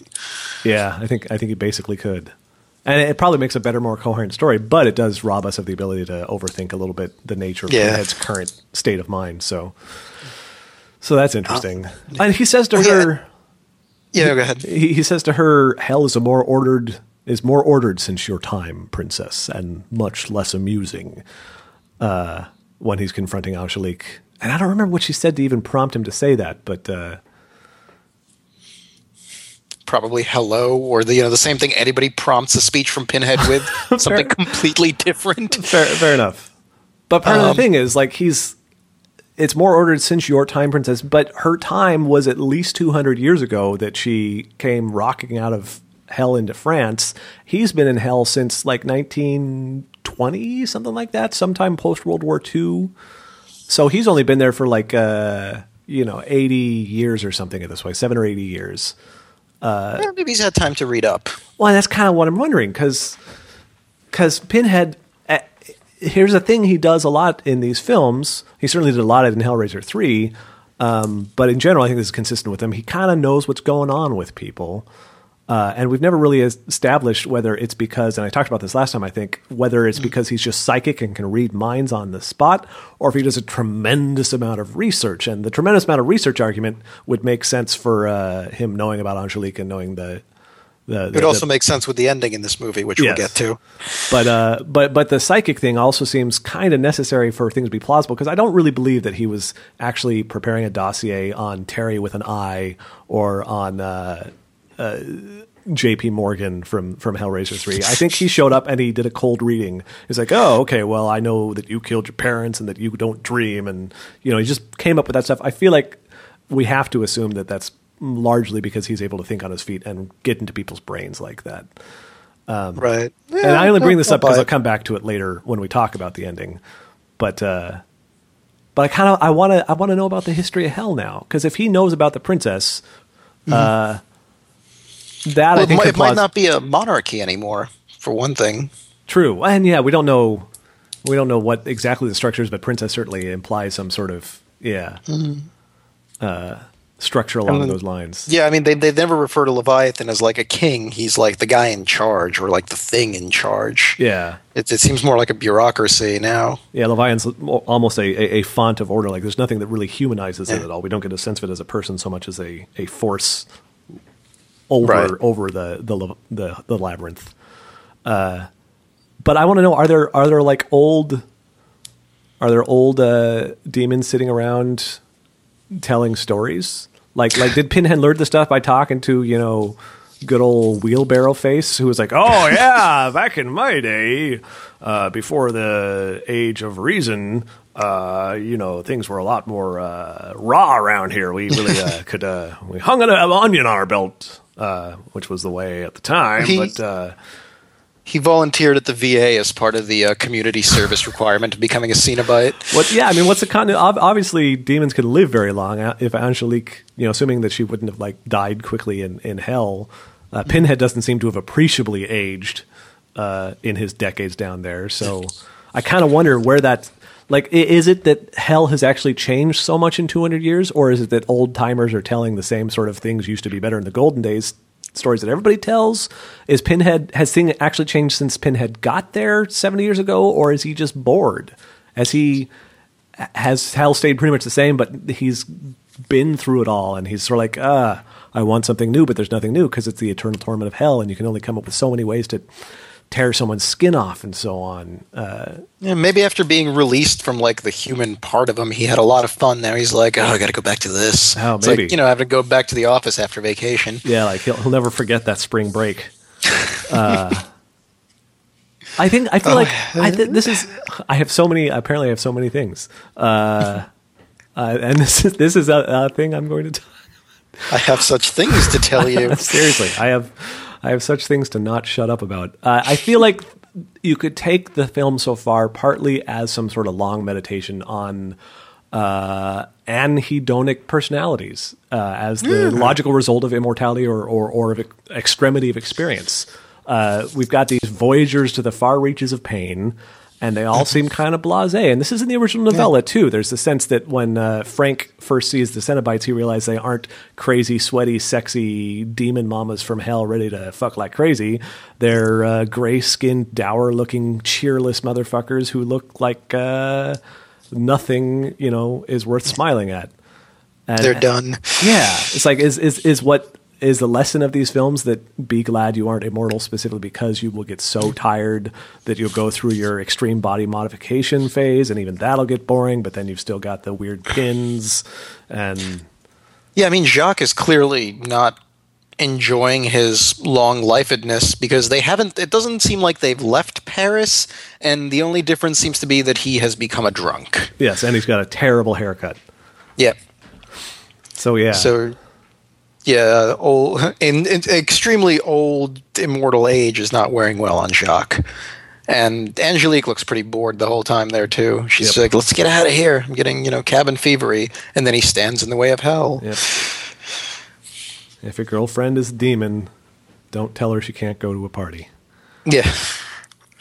I guess he forget. I mean, how how is it that that was the first time he had violated the rule in 200 years? I, I have a feeling maybe she was just kind of okay with it, although it seems a little bit boring. I think she probably would have resented him a lot sooner than that. Uh, maybe maybe the rules really were a little bit specific, and she was waiting for something that she knew she could cite book and code on, in case he tried to appeal it. Maybe it's really hard to get laid in hell, Yeah, it could be. She's like, yeah, but he's especially for a princess, because you know, if you're a princess, there's got to be, you know, like the the the what do you call it, the gendarmes around you or whatever, and it's probably just hard to just get laid once in a while. And so she's been doing that for 200 years. Yep. And maybe 200 years is just a once in a while sort of thing. Maybe, you know, I mean, she didn't plan it per se, but, you know, it's like maybe that's just a, a dalliance in a eons long existence or something. Yeah, and I mean, remember like Julia when she, you know, when she's summoned out of hell, like the first thing she wants is like a cigarette, some liquor, and to screw. Yep. So I think hell might be just incredibly boring. Yep. Let's see, and then uh, So what was going on in this movie that we were talking about? Was there a movie? oh, at one point, um, merchant, uh, present merchant, um, he's he has dreams of Jacques fucking Angelique, and this is like the sex scene for for for the uh, for the movie, which was pretty tame compared to the rest of them. was it Jacques? I assumed it was him. Why would it? That's the thing. I. I, I think it maybe is it supposed to be him because that that makes even less sense. I think it was him in a crappy wig that looked kind of like Jacques' crappy wig. Like I think it was him with like old Le Marchand hair or something. okay. And yeah, they're on a, they're on a four poster bed with the and the bed is rotating, which I love. um, I thought it was notable that this dream sequence, this sexy times dream sequence in a horror movie, did not end with a horrific twist. I was really trying to guess which way this was going to go bad and wrong, uh, but no, no, it was just a straight up wet dream. Yep. Um, and they uh, and they poof, they they really go. And then he wakes up next to his wife, and they really go overboard on making it look like they've got an unhappy marriage, in a way that like it was definitely like you know telling and not showing, just because of how obvious it was. In and you know like when I have to say that. The, the relationship between Julia and Larry was more subtle than this one. That that's saying something. Like that, you have to assume there was some something was missing from the story. Like you know, there was a scene or something where things went bad because like all he did was wake up and she's like, "uh," and he answers a phone call and he pawns it off fairly convincingly as just being a Oh yeah, because call Angelique some- calls him Yeah. like uh, Kirsty does in the middle of the night to Larry. Yes. Calling. Another callback. A callback. and good night, everybody. um, yeah, and then the Sean Penn twins come on. Yes. Oh, but first Pinhead feeds his dog a dove. He's Oh, yeah, he's, he's do- sitting there, Pinhead sitting there in the dark, noodling a, a, a dove's head, and then he sends it flying off like someone you know opening a banquet or something, and then a dog jumps up and eats it. It's a horrible Cenobite dog, a horrible Chatterer Cenobite Yeah. dog. It's the Chatterer beast in the credits. Is this supposed to be just a dog with the same shtick, or is this supposed to be maybe Pinhead being like, you know what, you did not do a very good job last time. Now you're a dog. Like found the same guy's flesh and resurrected him, but as a, a, a dog beast just to put him. I in think it might place. be one of those things where they, you know, they're just running out of ideas. Like, oh yeah, CD. He shoots CDs. It's like, uh, we got this dog. What do you want to do? Uh, let's just reuse the chatter thing. That worked fine. That was a And, creepy uh, thing. Although it was yes. creepier on the the guy than on a dog because the dog's sort of creepy already. So, Yeah. Uh, but yeah, the twin security guards. Yeah. Okay. So they they they both look like Sean Penn, um, and this is like probably the single like most obvious comic relief in a Hellraiser movie. Um, and it's actually I, I thought it was pretty pretty funny. Um, so they they they're just like these these like surfer security guard twins, like clearly like grown up like surfer type guys. And um, they're armed with guns, which is really weird considering this building is in New York and we do not arm security guards with guns most of the time and then so yeah, so they're uh, they're they're skulking around the. Is it is it the building that that Merchant built? Yeah, yeah, it is. It's, Yeah. yeah. And they're having a conversation over whether they would um, have sex with a post-op transsexual woman. Like this is just what they're talking about, and one of them says, you know, it's like, well, you know, I guess I would do it, you know, if she's had hormones the whole bit, as long as she's cut, which um, I, I assume he meant like, you know, cut as in like, you know, stacked or, or, or built. Or No, no, I, I think he meant as long as long as she has had the penis cut off because they previously that- specifically talked about. It. I think that's I think that's what he was saying.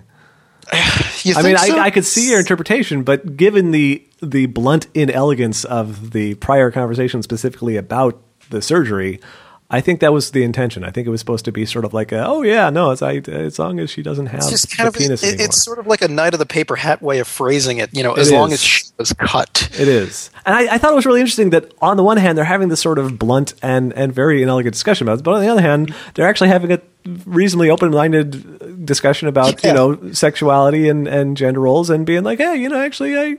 I don't think I'd, you know, specifically have a problem with that. You know, it's it's it's, it's managed to be both enlightened and incredibly sort of crude and and and terrible. So I thought that was most complex characterization in the films. um, oh, and then they so they notice a door that's not on the blueprints, and they're like, "Oh, it must be those genius college boys."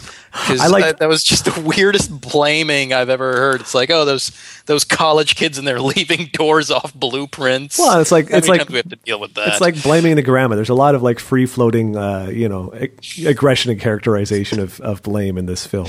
People just like it's it's almost like a metaphor for like classism as the the root of societal problems, except for it's about architecture and grandmas. Oh, but they also do this bit where like the one says, "What's this?" and the other one says, "It's a door." And I thought that was such a these these are these are these are twin brothers uh, who are insufferable. Uh, and then they go and get uh, they go and get uh, killed You, later. you know, you, you know what these guys should be? They should be like the wacky next door neighbors of the uh, the regular mover and the Cenobite mover in their sitcom. Yes, it's, it's, it's sort of like a Rosens, Rosencrantz and Guildenstern. Ro- Rosenstein and, and Gildenberg. You know. Why do you think Those we should kill Hamlet? I don't know. Well, let's. Uh, Um, on the and the twins find like the messy corpse of someone in the building, and Yeah. the only person I could think of is it's obviously not a dove. It's you know big human remains. Is it the sex bait dude who got murdered after owning the box? Because he really got ferreted off to hell. Did hell like burp, or you know, where did these human remains come from that they're like all freaked out about? Maybe maybe the, the Cenobites just travel with a shitload of human remains at any one time that they could pull out of their universe just for you know set pieces. That could it's be. like eh, I think this this this little alcove would look better with a corpse. It's like it's like And- it's it's like throwing some rushes on the ground in a fantasy tale, except for instead of like you know wheat or whatever, it's it's human body parts. So yeah, let's just like- smarten up a little bit, make it look nice. A hook with like a corpse, you know, descends from the rafters like in a play. They're like, "Thank you," and maybe Oh. hibiscus. And then an amazing, uh, once again, foreshadowing by like five seconds in these films. uh, they they see this Yeah. terrible stuff, and the twins. One of them says, "From now on, we stick together always." And Always. and then shortly thereafter, they encounter uh, Pinhead and get tortured into a weird twin conjoined twin Cenobite joined at the head by a terrible torture device. Yeah, and it, the, the joining didn't actually make. Oh, wait! When they encounter Pinhead, one of them's like, "Who's that?" It's like, "Who's that guy?" He's got pins in his head. Don't make us put some pain on you, gentlemen. I am pain, which was uh, okay. No, actually, he's got a really. Uh, Pinhead has a really badass line in this scene where he's like, "Pain has a face. Allow me to show it to you," which was I, I like that one. And then he and then he ruins it by saying, "I am pain." It's like, well, yeah, that's you know. I mean, I guess he's got to dumb it down for them a little. They yeah, didn't seem like they, they, they, were they weren't up to speed. He had to go 101 on them. You I can really tell if the person he's dealing with is stoned or not. like. Let me try that again. Here, hold, I'll go again. Hold on. You're in trouble. Uh, the flesh melding. I I've, I think I said this last time, but the the, the twins being conjoined into one. Uh, that's what the effect sequence at the end of three reminded me of, with Elliot and Pinhead being merged together. The one at the end of three was better, I have to say, because so what happens in this one, like you know, they're standing next to each other, and these like half masks come out from like on either side of them, you know, emerge from the ground or the ceiling. I guess it's not really clear. Um, and then they clamp. You know, one of them gets to the right side of his head, clamp. The other one gets left side, and then they're brought in, and then drill drills uh, come out of somewhere and I can't figure out if they're being if they're being drilled through the head, through the side, or if the drill is coming up behind them, or I couldn't really figure out what the hell was going on there. I have at this But point this- a fairly clear picture, I think, of how that worked, but it's not shown well on camera. And maybe I'll draw something on a napkin for the blog.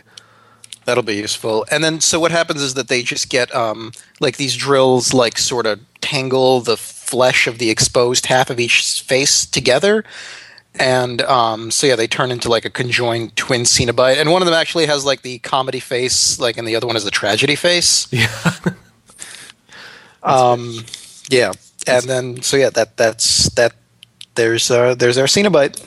Yep, I, I agree. I, I feel like the the scene, the sequence worked better at the end of three than this one did. Even though I liked the look of the individual effects shots in this better than in three. I, I thought three looked sort of cheap, but at least it was very clear what was going on. Whereas this one, it Yeah. seems like they had two or three different scenes and they weren't sure which one they were shooting, so they shot all of them. Yep. Because yeah, the face masks that initially clamped them just go away afterwards. It was like, what was that about? Uh, I don't know. So yeah, but you know, whatever. and it wasn't very gory. Yeah, it was. It was again mostly in omission and implication rather than explicit gore. I mean, there was there was a couple actual. There was some blood from the masks. There was the drill Yeah. pulling back flesh initially, although it wasn't very clear what was going on. So, Yeah. kind of a mess in in more than one sense, I guess. and then it cuts to um, it cuts to Bobby, uh, John Merchant's wife, um, and she's doing the laundry, and she descends into what I can only describe as Silent Hill basement. Oh yeah, it's a creepy hallway sequence. Yeah, they have like the creepiest hallway anybody has ever constructed on purpose because rest of the house looks good, laundry room looks good, and in between is like the single creepiest hallway ever. Well, I will say, I think uh, I think this was probably an apartment. Like I think Was that was it? I think that was the like the laundry. Room. Oh yeah, yeah, you're right. You're right. It was an apartment building, but still, uh, but but for some reason they had a direct connection to the laundry room from their apartment. yeah, or something. But yeah, it was just like it was. It was the basement was creepy to an extent that it, it was just weird. Like I was just like, is this a dream sequence or you know, like what is? I think it's because like Pinhead was materializing somewhere around there. He made the hallway creepy.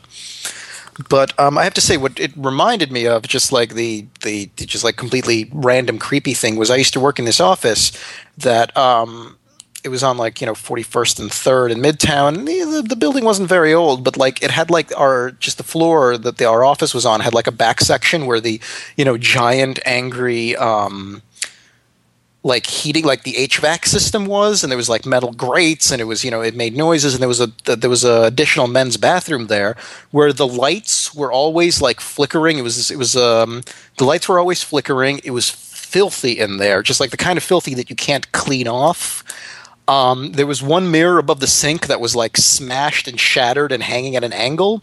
And every time I went in there to use a stall, the uh, we had I had a coworker who would mumble to himself, and he was always you know in the next stall. Um, so yeah, that was the, I called it Silent Hill bathroom, and that that's what it, this hallway reminded me of. I, I would say, and, and then they don't do anything with that sequence. Yeah, like they, they, they don't. do this protracted, like creepy hallway sequence, and then it's nothing except for her running back out of it towards the sound of her kids screaming, which is the actual scary thing going on. Yeah. And and Pinhead, Pinhead has kidnapped. the kids connect. yeah, I noticed that. I was like, you know, kidnapping a kid for the purpose of hell is one thing, but you don't fuck with someone's fucking sculpture like that. What are you doing, you asshole? It doesn't even seem was- in character for him. Yeah, the kid was building like this big uh K'Nex like Ferris wheel, and like the first thing that Bobby sees when she runs out is that it's smashed. And I'm wondering, maybe the kid like threw it at Pinhead. I don't know. It seems like it was pretty much on the floor in a fairly neat smashed pile. That's true. So, Maybe I mean, Pinhead was like, "You must come with me now." And it's like, "No, I'm building things. You must come with me now." No, I'm working on it. There's a young man. He's like, "Fine," and smashed it himself and got up and walked over to Pinhead. Uh, yeah, and then um, and then let's see. Oh yeah, and then so she. This was actually a pretty creepy scene where she's like standing on the stairs, looking down at the flight beneath, and all she sees is her son. Um, what the hell is his name? Jack. Jack. Yeah, so she sees Jack and she's like, Jack, come here. And he's just like, I can't. He won't let me. And then, like, she moves a little bit, and then, you know, Pinhead, so, like, she moves and Pinhead steps out, like, at the same time. And Pinhead's really good with kids. He is. He's he's got away with Yeah, it. he, He, should start. Yeah, a he was just sort of like you know, he's sort of like you know, held the kid against uh, against himself and like brushed his hair back a little. And yes, Pin, Pinhead is surprisingly good with kids, and he understands the concept of family very well during a dialogue he has with um, John Merchant, Oh, certainly. where yes. he's yeah. So I, I think uh, yeah, Pinhead's humanity actually comes out a couple of times. Also, I noticed that when he looks up at her, all of his scars on his face, like the uh, the the grid wor- the grid of scars, they're red, which was uh, they're I mean they're usually just like scar tissue on white, so they're just like a different like kind of shade of white. But this time they were like bright red, like they were fresh. Yeah, there, there- was a there was a little bit of I think it was just probably inconsistency in makeup in them doing because it, it looked nice, it, it looked good. Yeah. I feel like maybe they just hadn't gotten that so much previously. And he also had there's a sort of conspicuous blue lighting to his his eyes and mouth area and the gaps where there aren't pins. Uh, I thought it was. Yeah. I remember being sort of just struck by the, the colors in that shot, um, which is probably deeply meaningful somehow, but I haven't figured out how yet. Did we ever bring up the fact that um like that grid work is really resembles like a, uh phrenology map a lot? Uh, you may have mentioned that especially in when you passing. look at it from especially when you look at it from a side like where the grid cuts off it's almost like exactly the same on like phrenology diagrams Yeah. You know, I, I, I, I don't know if it was explicitly a reference to that or not, but it definitely works as a, a sort of aesthetic nod. Um, so for anybody who's listening who isn't aware phrenology is a uh, it's a, it was the medical study of and is no longer considered a medical study that the shape of one's head influences their personality and like the so the shape of the head and the face um, so you know people who are destined to be criminals have heads shaped like this and people who are going to be accountants have heads shaped like this and And you've probably seen like drawings in profile of a bald head with uh, sections drawn on it with lots of labels is you know in the vicinity of basically a phrenological uh, diagram. Uh, those tend to pop up in I don't know mad scientist labs and whatnot. Yeah. And uh, there was an episode of The Simpsons too, where like Mr. Burns gets out like a caliper and measures Homer's head. like that. That's the kind of science it is. It's it's the kind that you know Mr. Burns on The Simpsons would find like you know top of the line science at the moment. Exactly. Uh, so so so uh, Pinhead makes off with the kid and presumably with Bobby as well because she shows up kidnapped later and they head to the, the, the creepy box building I guess and and Merchant gets home and he finds a bleeding copy of the architecture magazine that he's on the cover of. And there's a there's a knife stuck through it. Into, yeah, into the uh, Elysium configuration. Yes, the the the old family draft of the bad tribal tattoo that will destroy the box to hell. Uh, a knife stabbing through the magazine into the old blueprint, and then the magazine is actively bleeding, which was a nice little bit of panache by uh, by uh, Pinhead. I feel like the attention to detail. That's what I like about him. Cronenberg set. So he goes he goes to the building and he goes into the the elevator lobby of the building and and the sign for the floor that the elevator's on is saying 7 and it's flashing. And I why would why would it be flashing? I mean, I understand it's flashing so that he'll look and say I need to go to floor 7 but I can't take the elevator. I'll run up these stairs. But why flashing? Maybe somebody pressed the alarm button, and that's what it does. Maybe. Also 7, man is 5, the devil is 6, God is 7. Is there some sort of intentional numerological symbolism there? Like, was that a, a hopeful sign if he knew to see it that in fact what he was going to do was not succumb to hell but find a way to challenge it? Uh, I don't know. The Credulous podcast says yes. Yes. also, okay, so he gets up there and he gets into the room where Bobby and and and uh, little Jack are, Uh, and also, there's some chains, and there's the Chatterer dog, uh, and there's also a rotating pillar. A rotating, yeah, yeah, really brief shot. but like, it's totally I- there. Yeah. And And, and then um and I want to know the motivation for this. Is this like standard equipment? Is this a reissue of the original pillar? Is this something Pinhead keeps around to keep himself feeling like humble, or or just like at home, or maybe it's what he keeps his to-do list on. oh maybe There's Like he summons it out of hell and there's you know like a thing nailed to it. It's like, "Oh, there's the laundry ticket." Buy milk. it's his fridge. But yeah, it's like, you know, there's like a little little magnet on there with the with the shopping list. Exactly. Um, and then he gives us, so, you know, he's got the kid, and then he gives uh, Merchant the speech. It's like, you know, this is your son. You have hopes and dreams for him. You wish to teach him things. And he goes on and, like, Pinhead really understands what it means to be a father, apparently. Um, because it's all like, you know, it, it's all just like him explaining to, to, to Merchant how he's going to be like a fantastic dad. And then, um, oh, and this is where the, uh, what, what precedes the the do I look like line? 'Cause Uh, I, I think I think I think Merchant just says for God's sake, and Oh, then yeah, he says, "Do right. I look like someone who cares what God thinks?" Yeah, that was the. Uh, so that's. I, I thought that line came was from an earlier movie, but nope. I, yeah, yeah, you you brought it up in the last podcast, I think, Oh, that's specifically right, as as uh, one you were Yeah. looking forward to hearing again. Yeah, I think while rewatching the last one, I realized it wasn't going to be in that one, so it must have been in this one because it couldn't have been in any of the ones after this. Uh, speaking Um, of callbacks, a little bit later, Merchant shouts, "This isn't a game," and and Pinhead says, "Oh yes, it is a game, and now it is time to play." Am I forgetting? Is time to play?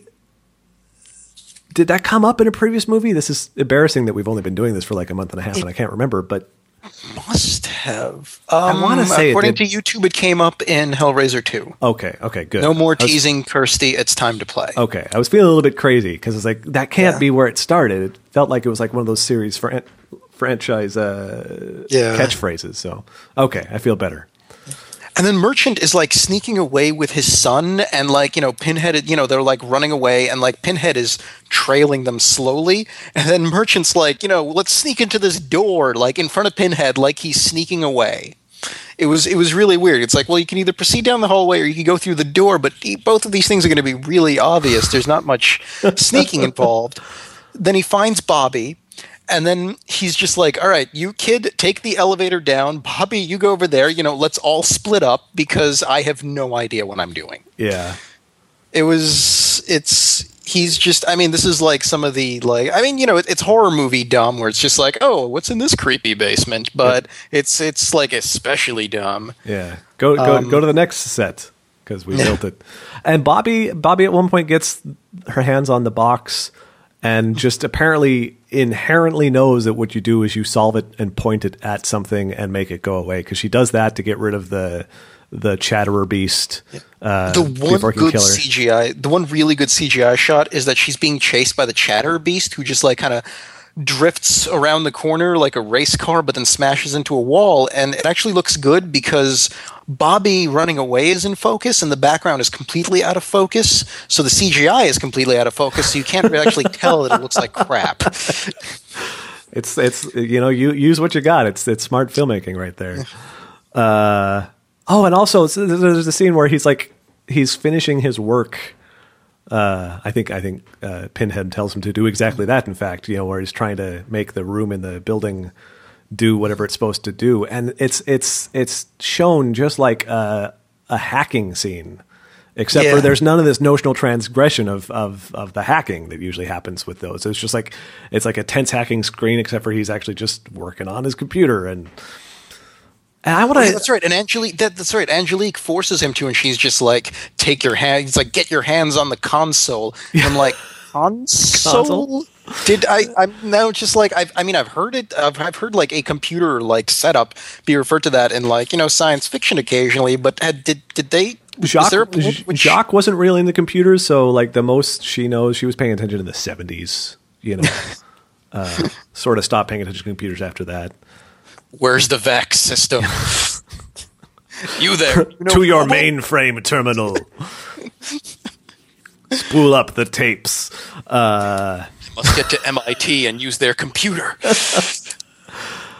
But uh, th- then uh, then uh, Merchant gets his head cut off with a nice little chain right through the throat that then sprouts Yeah, some blades cool. and pulls back it was through. like it was it was a chain. Like it, sli- it, you know, it goes through his throat, and then after it gets out, like these two blades pop out to make like a T, and then Pinhead pulls the thing back, and that decapitates um, John Merchant. That, that was pretty cool. That was Yeah. a pretty cool decapitation.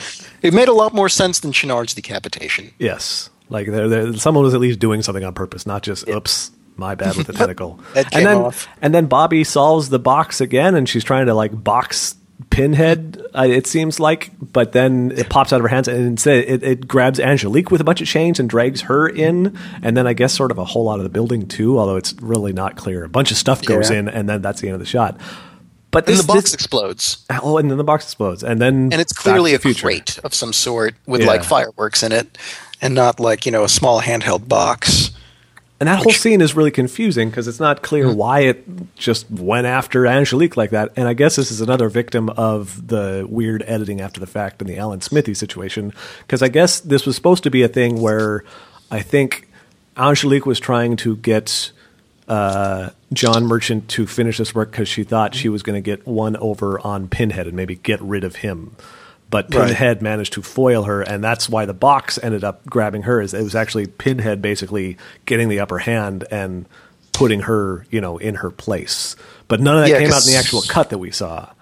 Yeah, like I, I feel like there was like a the like an adversarial relationship between that was supposed to be set up and wasn't. Yeah, it was like because it was never sometimes it seems film. like they're working together, and sometimes it seems like they're working for different things. But it's never clear why they'd be working for different things, and it's never clear what those different things are. yeah, yeah. The film completely Um, fails to establish the sense of yeah. opposition that it hints at throughout, uh, which was kind of Also, is this is this where the the Elysium configuration, the the, the prototype of it is is turned on?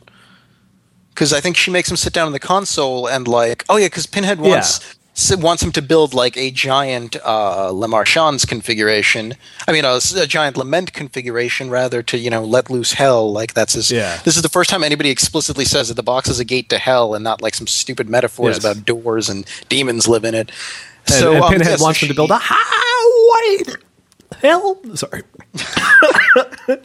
oh, the dumb joke foiled by my choking. That was that couldn't have gone any worse. Please well, carry on. Feedback in the mic. Awkward. So yeah, so she she sits down and makes him do stuff at the computer, but in turn he actually activates the you know his prototype Elysium configuration. But and then so it shoots out like lights and mirrors, like in uh was it Indiana Jones? Is that is that where they like open up something with l- lights and mirrors? Um, Well, there was. I was thinking of Indiana Jones or there was the no, arc- no, uh, oh. Fifth Element? There was some lighting stuff in the Fifth Element. I think that was I'm just a beam from the sky, really, though. I don't. I mean, either way. So yeah. So they, you know, they, the, there's lasers and like you know, light, you know, starts circling and like a pattern in like in the room, which is like the that exploded view of uh, Le Marchand's box. So you realize that he built it big, um, and then and then it, it blows up and it fails, and and and Pinhead's like, oh, nice try, and then he kills uh, Le Marchand, but he explicitly lets his kid live. I remember that. Well, the kid basically runs. Like, I don't think we That's even get to right. see Pinhead making a decision to let the kid r- live beyond not immediately like chaining him, I guess. But Right. Pinhead just sort of like the whole scene goes away after Angelique gets sucked into the box, and we don't really get any explanation of what happened there. That's So yeah. I'm assuming Pinhead sort of got sucked back in too, is the implication. Yeah. And then we're back in space. Back in space, back to the future. And uh, back to the first, like, I'm going to say 45 seconds to a minute of the movie, recycled. Yes. Oh, and, and they and they, they, they blatantly recycle the robot, uh, the Exploding. terrible CGI and the robot explosion. But then they do elaborate on what we didn't really get a good glance at in the Yeah. opening of the film, including the fact that the "such a long wait for such a short game" line must have been something Merchant was saying uh, to Pinhead in conversation, which we only sort of sort of heard in bad sound mixing, uh, overheard by the soldiers coming in. Uh, Yeah, actually, the, the extra stuff that they put in. So, what happens in the beginning is that, you know, um, robot blows up, box bounces away, Pinhead comes out, taunts him in the camera, disappears. And the next thing you see is, um, you know, the, the Space Marines being like, you know, Paul Merchant, you're under arrest. And apparently, you know, like a good two minutes worth of, st- or not probably longer. Like a bunch of stuff took place between Pinhead disappearing and the guards getting to him, which is now like you know sort of retconned, kind of. Which was weird because they actually did a really good job of making it look like that happened one thing after the other, and like the one time the continuity editing you know would have worked for them they they go back and it's like oh no actually what happened was Yeah, it felt a li- like a little bit of a cheat. Like, uh, it's not actually what happened, you know? Well, And tell yet, us one thing and then tell us as far another. as a little bit of a cheat goes um anyway so um oh and that's and then this is where the angelique Cenobite shows up because now she's been Cenobit Well, you know what they say, um, once Ceno bitten, twice shy. they say that a lot in hell. they They're don't have very bored to do in hell. there yeah they just make up aphorisms and and that's about it really Yep. Um, and so so her Cenobite looks exactly like she does, except um, her her her scalp is uh, you know her head is shaved, her scalp is split open down the middle, and like the two two halves are peeled back and attached to her shoulders by um, by uh, you know hook and hook and uh, line, I guess Yeah. of some sort. Um, yeah, no, not Well, and also she looks original. totally she looks totally grumpy too, which I I, I think Yeah. she's sort of like under Pinhead's thumb, and and so maybe that's why. But uh, she never cracks a single smile. I think in this Cenobite Yeah. form, she just looks like she's like, okay, let's go to the space. Maybe it's maybe it's one of those things where it's like Pinhead's seen as like a weird guy, completely obsessed with these like like random people that just happen to summon him, and everybody's like, "Are you? You know, you're supposed to be working, right? This isn't. We're not paying you to to hunt this guy." so it's like it's like no, I'm taking these people up to the uh, to space station. It's like, look, if you go by yourself, that's fine, but they have work to do. They're demons. Um, so I, I think it's something like that. Office politics. Yeah. I can buy that. and like all of Pinhead's, you know, Pinhead's work has been, you know, lacking because his Cenobites are really unoriginal, and he's gonna get fired. I feel like he's gonna get fired real quick. What is this you've uh, made, uh, Mister Head? Well, it's a it's a it's a chatterer beast. It's a dog that's like a chatterer. Really? That's uh, how long you been? Oh, a couple a couple years now. I've been putting this one together. Well, you know, let's meet again in a couple weeks, and uh, we'll discuss some uh, some future state strategy points for It's like you. Gob in Arrested Development constantly pitching the same like singles housing complex idea. Wake up, because you're living in Hell City. Um,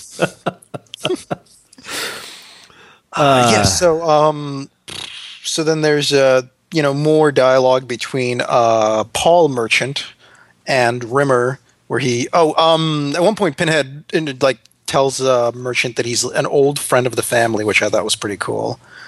Um, but yeah, so then Merchant, you know, tells Rimmer a bunch of stuff. It's like now is the time for revenge. Hell believes in you, and uh, my favorite was uh, stop thinking and start feeling. Yes. Because I mean, what happened was that there was not enough emotions going around, and maybe that was maybe that was like acting advice that they accidentally, you know, shot, and they were It was like, supposed to be "Oh, a let's not. keep It. it." was supposed to be a note, not a not a line. Yeah, I, I really like that line because it made me uh, really focus on something that I've been sort of half thinking out throughout the film. There's this whole bloodline, and we see like three generations, but that's three from among what had to be like ten or fifteen, you know, generations in there at least. Uh, and what I want to know, like we've got the there's the wiki that has all the Cenobites that showed up everywhere else. I want to know about all the the merchant boys who weren't these three guys because I feel like stop thinking and start feeling sounds like a great like chapter heading from a book that one of the interim Le Marchands uh, made bank on as a self help guru. Like he wrote a, a book called Living Outside the Box, and you know it had all this advice that unknown to him was like cryptic advice for you know grappling with and defeating the forces of hell, but. Pinhead never showed up and he never found a box, and so just nothing ever went with it. Like you know, Seven habits of highly effective Cenobite capture. exactly. So I, I, I kind of I want to know the whole the whole story with the rest of the Mershon uh, crew now, like the, the the ignoble stories of the guys who never had a tete a tete with uh, the forces of darkness. Uh, yeah, that, that I there, there, there's a lot of stuff that's introduced in all of these movies that would make for more entertaining movie than the movies we watch. Um, oh, We should watch a good uh, movie sometime. No, that would be the point. Um, oh, and then then we are so. Um, what happens is that you know, like the uh, the space marines, they're you know all over the ship, and merchants like, "What the fuck are you doing? Get them back here! They're all going to die." And then immediately we're introduced to the first black guy in a Hellraiser franchise movie. So it's you know this is a black guy in both a horror movie and a science fiction movie. So you know he's going to be dead in like about two seconds. And what do you know? Um, you know, uh, who is it that comes for him? Well, he I falls. He didn't falls write for the crying baby. Like, like it sounds Oh, like, that's or right. not crying Yeah. Mm-hmm. baby, but but crying kid. It sounds like basically young Jack Merchants on the inside of that uh, vault Mm-hmm. that we've gotten a su- bunch of establishing shots of that the robot was in, and he hears a crying and says, "What the?" and he uh, shoots the hell out of the door. Mm-hmm. Um, and, and then he gets gets killed. But this is this is after he comes across the the box solving robot control remote control gloves. What he's Oh, picking up, and he's he says, "What the?" Like they're the goddamnedest thing he's ever seen. and it's like, come on, this cat. We had power gloves in like 1989. You know, I'm sure that in the early 22nd century on a space station, you've encountered some sort of like VR gloves before where you'd be like, oh, he's into video games. Not like, what the? Well, maybe the gloves that actually exist then are, you know, like slick, professional looking things and not clearly like oven mitts with wires on them. So he's just like, how did, what, what is this? Like if you come into somebody's house and they've got a TV, but it's just built out of like, you know, um, a fishbowl and a couple of light bulbs and stuff. Maybe. Or it could be like vintage. It could be like a mid 21st century when it's like, what the? He's got an original Atari glove handset. and he just didn't get to finish the sentence because he had to go get killed. And he gets skinned. The black guy has his skin torn off. Huh? Yes. So, hey, Social yeah. commentary. I don't know what it's saying, but it's saying something. Something, something about, uh, yeah, passing and, and so on. And also, hey, someone skinned alive, which is always important. So that too. Uh, and it's the twins with their with their smile and frown drama mask things uh, show up and they kill somebody and they kill him Uh, by, by they, they split in half and then he gets in the middle. They be, they make him the meat in a Cenobite sandwich I guess. And we never see how that concludes. We just see them Yeah. come apart to be two separates and then flank him slowly while he does nothing about it and then just sort of start apparently absorbing him as a middle part of them or something. Yeah, it's it's never clear if like you know then they just eat the whole thing and then just become twins again, or if they're going to be triplets now. yeah I was really And hoping for triplets honestly but we never got a you know, shot By the year like you know ten thousand, you know it's in in the Dune times. You know on Arrakis, there's for some reason just like a conga line of du- or more like a kick line of just like dozens and dozens of dudes. Um, and that that's what the twins became. that could be Uh, Yeah, so that was that was really a not um, not not fantastic death. I mean, none of them really were. Man, a, a oh, Dune and so, you Hellraiser know- crossover, man. Like instead of Dune Hellraiser crossover, Oh, so let's yeah. take the, the the future state of Dune where Spice has become. let- Let's take a twist uh, and say you know the God Emperor has battened down the spice. People are desperately looking for a way to travel through space at you know faster than light speeds without it. And what they discover instead of false spice, maybe someone discovers the hell dimension and discovers they could move through the hell dimension to come out the other side somewhere else much faster. That could be a, a little one off uh, story right there that would be an awkward merging of two totally unrelated canons. And all of the uh, all of the Harkonnen from you know the original novels can come back as as Cenobites. Oh, 'cause I mean, shit. For it. Yeah. Yeah, I think we're onto something. Yeah. Let's uh, let's see what the Herbert estate has to say about uh, ruining their franchise. I'm sure yes, they yes. won't. Because we would sure be ruining the franchise. Hey, Brian Herbert, I hope you're not listening to this. Um, oh, and so, you know, one of the last remaining Space Marines, he comes in and he's got this like giant. It's an oversized rifle. Like it's it's the size of like a sniper rifle if a sniper rifle was like incredibly large, but he's carrying it around like an assault rifle. And this thing has a uh, a barrel that's like, you know, two two and a half feet long, and I was just really confused about that weapon. I really I wanted to complain about that. Yeah, I had a note about that because you know what? If you're breaching close quarters like that, you don't carry on a long fucking rifle. Like that's you, you carry a shotgun, you carry a pistol, you, you, carry something that you can easily move around in that space. You, it's it's idiotic. I'm of all the things that I'm bothered by in this film, I'm especially bothered by the choice of long barrels on the guns of the soldiers. That's uh, clearly the biggest problem this film has. Um, oh, and then there's another death of another space marine. He sees Angelique in the mirror, which is kind of weird because I'm thinking it's like you know you're seeing your own reflection as a beautiful woman. This might be there might be bigger issues at play than uh, than the demons on the ship if you're just like not again. The, the, the, this film surprisingly tries to work in some sort of metaphorical commentary on the nature of you know transsexuality. It's it's a lot of layers and then she pulls him in through the mirror and decapitates him somehow. I wasn't too clear. She sort of it's like she pulled him halfway into the mirror and then made the mirror be a real mirror again, and so he fell oh. in half. Uh, I see. Which it didn't make a lot of sense, but it was kind of groovy. But yeah, if I was that guy, I kind of feel like, and I realize this is a horror movie logic complaint, but if I see something super fucking weird in a mirror that doesn't make sense, step mm-hmm. one, look behind the mirror. Step two, back the fuck off. Don't don't put your hands up there and pull some Wrath of Khan, I have always been and will always be your friend bullshit. Just like, you know, get away from that thing. This does not seem like a big, you know, big ask.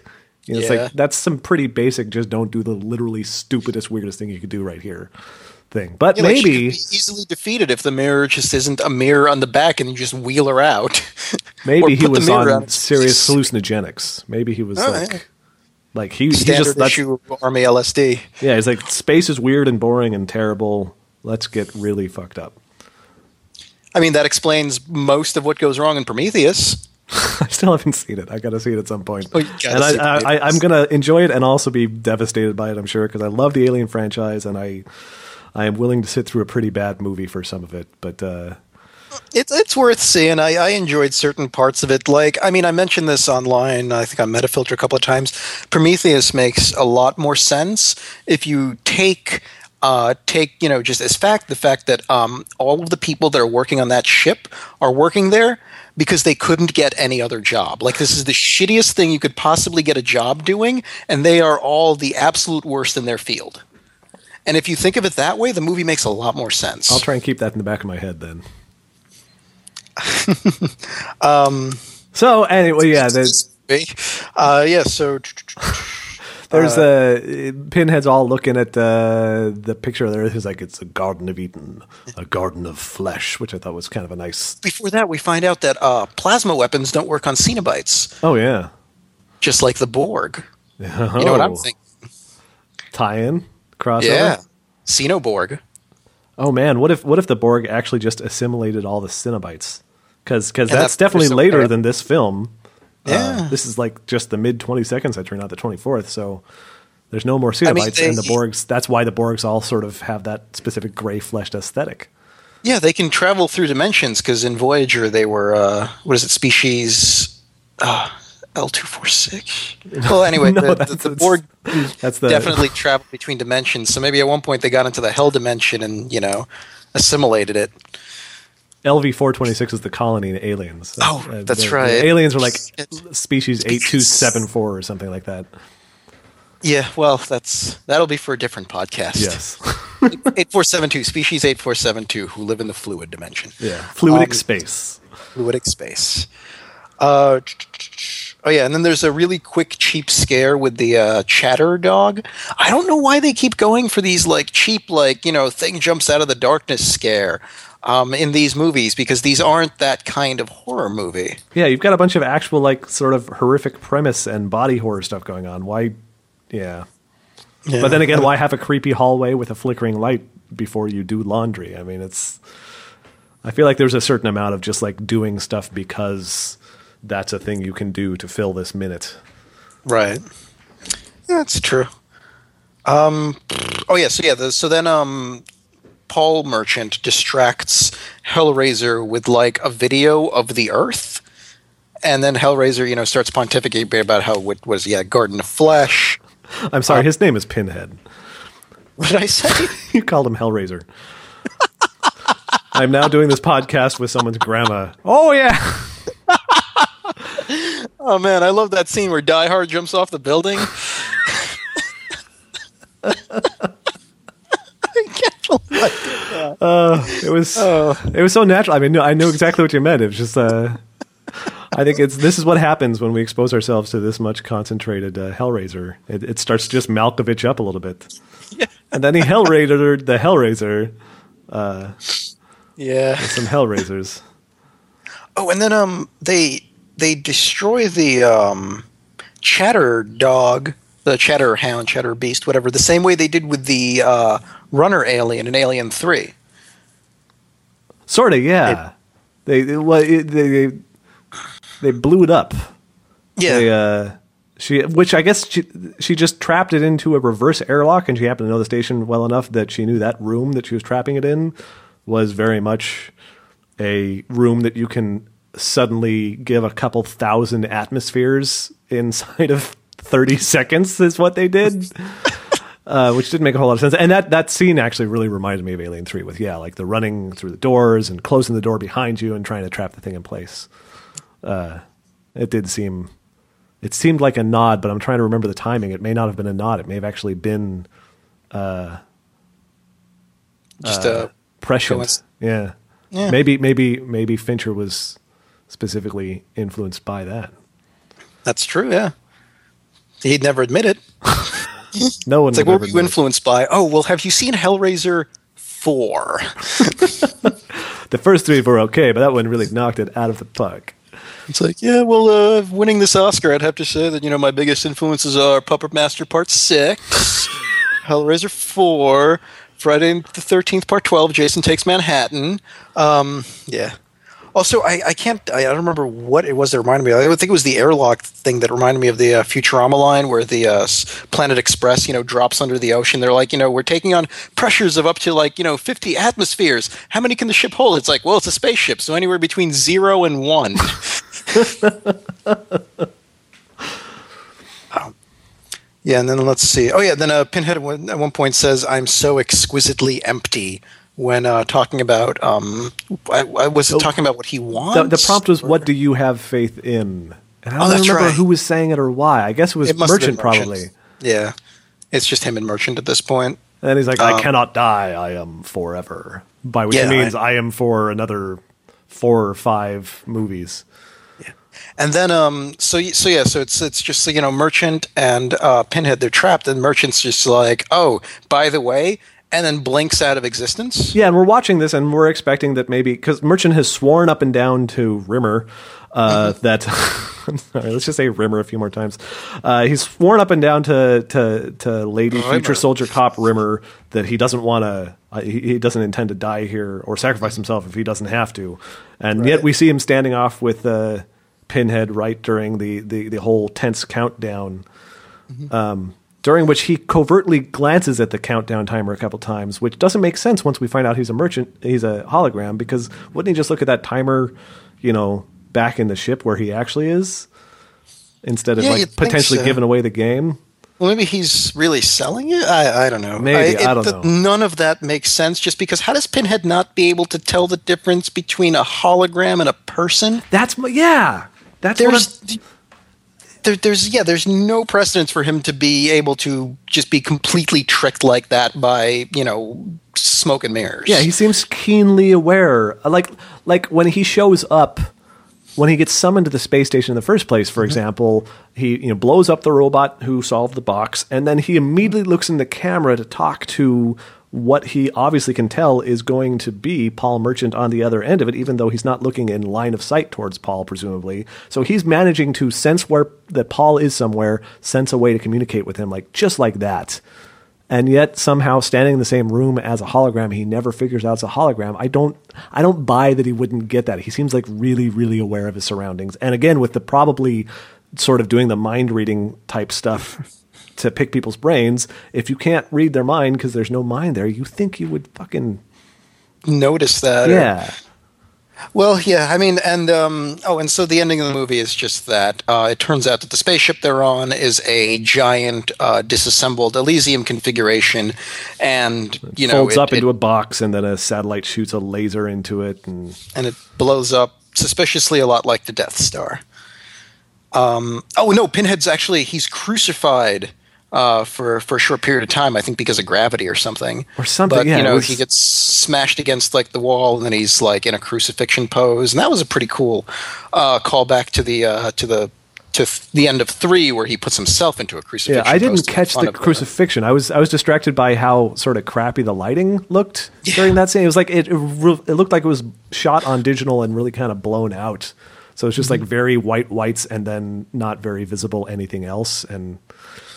Yeah, so I didn't catch the crucifixion. He did. did he definitely got some mutilation going on. Like he lost an eye or Yeah. something, and some flesh was Yeah. red on his cheek. Uh, so he was definitely getting his ass kicked by light, I guess. Which I don't know. If you're going to build a box with lasers that bounce around forever, they'd start bouncing around forever really quickly because it's traveling at the speed of light. You know, it seems like it would really Not these lasers. I mean, you saw you you, you could see them move around. I Yeah, think they're, they're the like- same kind of lasers as uh, stormtrooper, uh, you know, laser guns where they fire slow moving beams of white energy. yeah. Like, like it is heated plasma or something. It was, it was, uh, Maybe that's why uh, John Merchant's thing wasn't working. They couldn't get a light that was slow enough to not overload the Ah, sensors. And in that's the future, they got slow light by Yeah. projecting it through a Bose Einstein condensate. there you go. Nicely played. Oh, um, so that wasn't the actual ending. That wasn't supposed to be the actual ending, and the uh, the real ending is up on YouTube. It was never. Um, none of the post processing is done on it, so it looks kind of bad. Um, I mean, it looks like a daily, basically. Uh, but what happens is that you know, it, Merchant isn't actually a hologram. He's actually there, and he um, he somehow just manages to trap Pinhead there by like being impaled on the hooks and then grabbing and holding onto them, preventing Pinhead from doing anything. And then, like, as you know, everything is collapsing and the thing is collapsing, everything's blowing up. He pulls Pinhead close to him, like you know, like kissing close, and says, "Come to Daddy," and then everything explodes.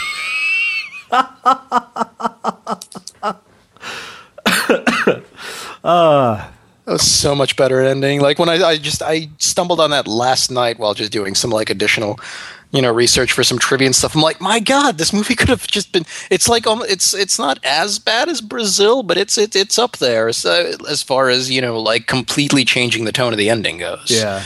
Well, and does does John have one more line? Does he say "Welcome"? I I, I noted the exchange "Welcome to Oblivion" and then Pinhead replying "Amen" with a sort of a hint of a dark chuckle, and then the space station explodes.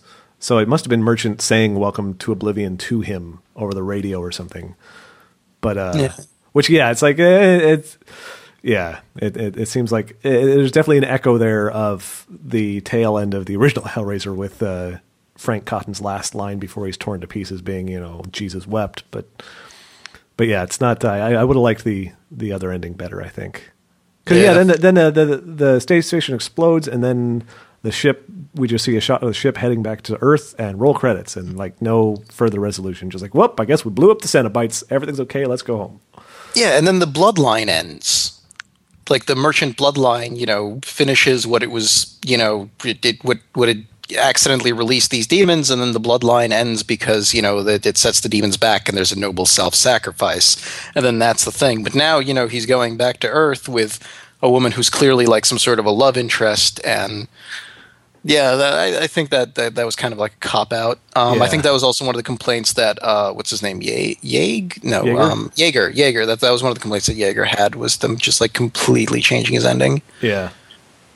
Um, it's a bit Aliens Resurrection that that that last little. I haven't seen that one. Oh, really? You should see it sometime. It's it, it's, much maligned. Jean-Pierre Jeunet's Yeah. uh, or I, I forget what the joke was. Uh, somebody on Metafilter at one point made a joke about how just ignore the fact that it's an aliens movie and it's just like you know a Jean-Pierre Jeunet movie. That was me, in fact. Uh, That was you. Yeah. Oh, okay. I, I think I came up with two uh, two joke titles. I can't remember the first one. It was it was La something. It was whatever this. Uh, what what's the stranger in French? Uh, I don't know. So I didn't know that it was French. If only there was a famous French novel of that same title that I could look up. but I think my other suggestion was uh, Amélian, which uh, yeah. L'étran- L'étranger? Le, and then stranger, but spelled in French. Uh, anyway. So yeah, that would find it. Uh, so this is slowly turning into the alien cast. well, I'm saying we, we we've got sort of like the original Alien film stuff with uh, the creepy space station you were talking about. Mm-hmm. We've got the second Alien film, Aliens, with uh, the Space space, yeah space soldier dudes. Uh, we've got the third one with the chase scene uh, with the dog, and then we've got the ending of the fourth one here with the the sort of return to Earth. Uh, and who knows? Maybe there will be a follow up sort of question mark. Uh, so yeah, this is this this film is basically one third of it is a treatise on uh, the Alien franchise. So there you go. Problem It'll be solved. yes, we figured it out. We cracked the movie. So there you go.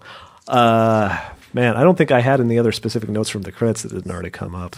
Yeah, I, I there, there's there's a surprising dearth of trivia outside of like all of those uh, all of those uh, deleted scenes, um, and uh, which there's a lot of footage of, and we'll, we'll we'll link that to the blog as well. There's like at least one or two websites that have a lot of it, and somebody actually recut the entirety of Hellraiser Bloodline. Uh, so they used the footage from the movie. Uh, they used uh, the cut footage that's available, and then they used shitty CGI animation and the script for the rest of it. And so, if you want to watch the movie as it was originally intended to be in like three different formats, one of which is, you know, just really low quality CGI and people reading a script, um, yeah, check it out. It's on YouTube. I think it's uh, like on the one hand, oh, it's it's terrible in sort of a why would you do this sort of way, but at the same time, I want to like appreciate it and uh, like why not? I mean, it's not like you're taking away from something else. Why not go ahead and do your little storyboard mock-up sort of recut of the thing? Because hey, I mean, whoever did it must really fucking like this movie, which Yeah. just strikes me as a little strange. But Well, we all have our hobbies. yeah, They maybe say if you, as they record really- their fourth episode of a podcast about these movies. Yeah, that guy's a weirdo. What's his problem? And now on to hour nine. Um, Ah. I'm, I'm looking at the IMDb trivia, and so far the most entertaining thing is air conditioning is misspelled as air conditioning on the floor plans. Reviewed by the twins. Oh, I wanted to mention that there's a couple shots of a space font in the setting on the space station too, which is just like the extreme future of not only is it sans serif, it's also got unnecessarily rounding where the corners should be, and there's missing bits of it, so you can tell it's you know the future and it's it's a space font. Uh, you know, one little complaint I had uh, in the early scene with the robot that blows up, uh, the box solving robot, right before it blows up, it gives off a little robot whimper. Does it? it does. It sort of cocks its head to the side and whimpers, but like like it's a dog robot that knows Why was something's going wrong. to feel pain? Yeah, and then it explodes, and it's like, why? First of all, I don't think it's even a robot. It's really just it's it's really just a remote control machine, as far as I can tell. He's not he's not saying robot now proceed with the box solving problem. He's actually just, he's controlling the thing. It's just it's just long distance arms. So why on earth it would be sitting there with its glowing eye and somehow aware and aware that it's about to be blown up and express that audibly by whining like a little dog or something? I it what it kind of Yeah. I, I guess in a sense that sort of captured the film as a whole with the combination of interesting ideas and good intentions and some problematic decision making uh, that led to the final hole that we just uh, And the fell into. unimpressive execution of the decision. yeah yeah Yeah, so uh, we've now. I mean, this is this is the end of the Hellraiser film canon. Um, from this point on, none of the other movies deal with any of the themes we've talked about so far. I mean, there's there's uh, there, there's you know like visual references and thematic references, and I think Kirsty comes back as you Yeah, know a completely unnecessary fashion. Yeah. Yeah. yeah, So from this point on, all of the movies are horror spec scripts that they that they shoehorned um, shoehorned Cenobites into. You like at some points, like not even until like the last fifteen to twenty minutes. Where like a character, oh, it turns out that's Pinhead, and it could have been just like any other demon whatsoever. There, there's it. They're not really Hellraisery at all. Yeah. But we will watch them, and we will tell you about them, and you will listen. I have, I have, I have a mixture of excitement and foreboding about this because, uh, on the one hand, I think it'll be fun to tear them to pieces, uh, like souls, if you will. Uh, and uh, on the other hand, uh, it might just be really terrible. It might just be like, oh my god, why are we doing this? So uh, I don't know how many of them you've seen so far. I I've seen all of them. I've seen all oh, of them. okay. Okay, because I because I watched. I think I got either to. I think I might have gotten to seven, and each one of the movies has some redeeming qualities about it. Like here or there, like one of them is actually kind of scary at points in a way that um, the other Hellraiser movies weren't, and I think one of them might be funny or something. And yeah, each one of them has redeeming things, but then each one of them is also just really really clearly direct to video. This yeah. this is also the last one that was released in theaters. Yeah. I I'm, I was actually surprised because I thought this was a direct to video one because it's it feels like a direct to video movie. yeah, but, but you can kind of be, see uh, you can kind of see the money on the screen. Yeah, like to the point where someone someone wanted to get that into theaters, uh, if they were going to spend as much money on it as they did. yeah. Which I, I nobody knows how much. I wonder. Just I haven't I haven't been able to uh, pull up a budget for this. It made nine million. Oh, the estimated budget is four million. So So that's not bad. I wonder who. I mean, who estimates these things? I don't know. Yeah, IMDb. That's you know, I'm not asking questions. No citation needed.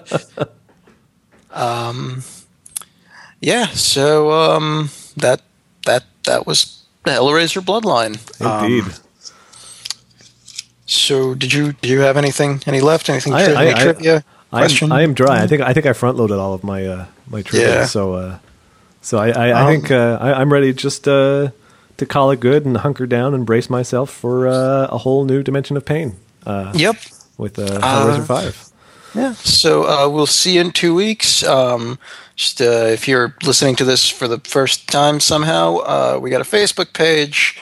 Uh, so you could go ahead and like that, and um, there's a Tumblr, and you could you can review us on iTunes. Give us a Um, rating there. That's, yes, That's helpful, yes. I guess, because like with more ratings, uh, that establish a little bit more foot traffic, and we're possibly ever going to show up as a see also sort of thing for people looking at other podcasts. So yeah, if you if you like it, uh, go over to the iTunes and uh, do the rating thing.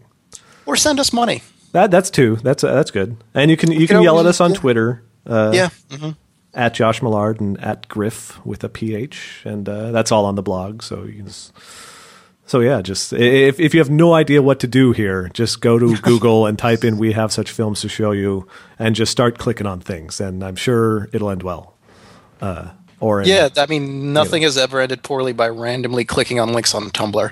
exactly. You know, you'll have a good time one way. or the other. Definitely not two clicks from bizarre pornography at all times. Definitely not. I'm trying so hard to come up with uh, we have such sites to show you joke, and I got nothing. All right, I think we better call it. Uh, uh, as always, a pleasure. Maybe, maybe, Yes. maybe next episode I'll finally dig into the fact that you have the same name as Yakov Smirnoff, uh, which I can't believe I haven't done yet, but I'm not going to do right He's now. He's actually named after me. oh, okay. That, it Yeah, starts to make sense then. Yeah. It's like a Merlin thing. You're traveling backwards through time. Yes, I'm actually from Branson in the future. oh, okay. Do you know the Marchands? I'm sorry, the merchants. They go by the merchants now. One was the self-help guru. He wrote a book. Um, all right, I'm hanging up now. Let's cue the music. Good night, everybody. See you in two weeks, everybody.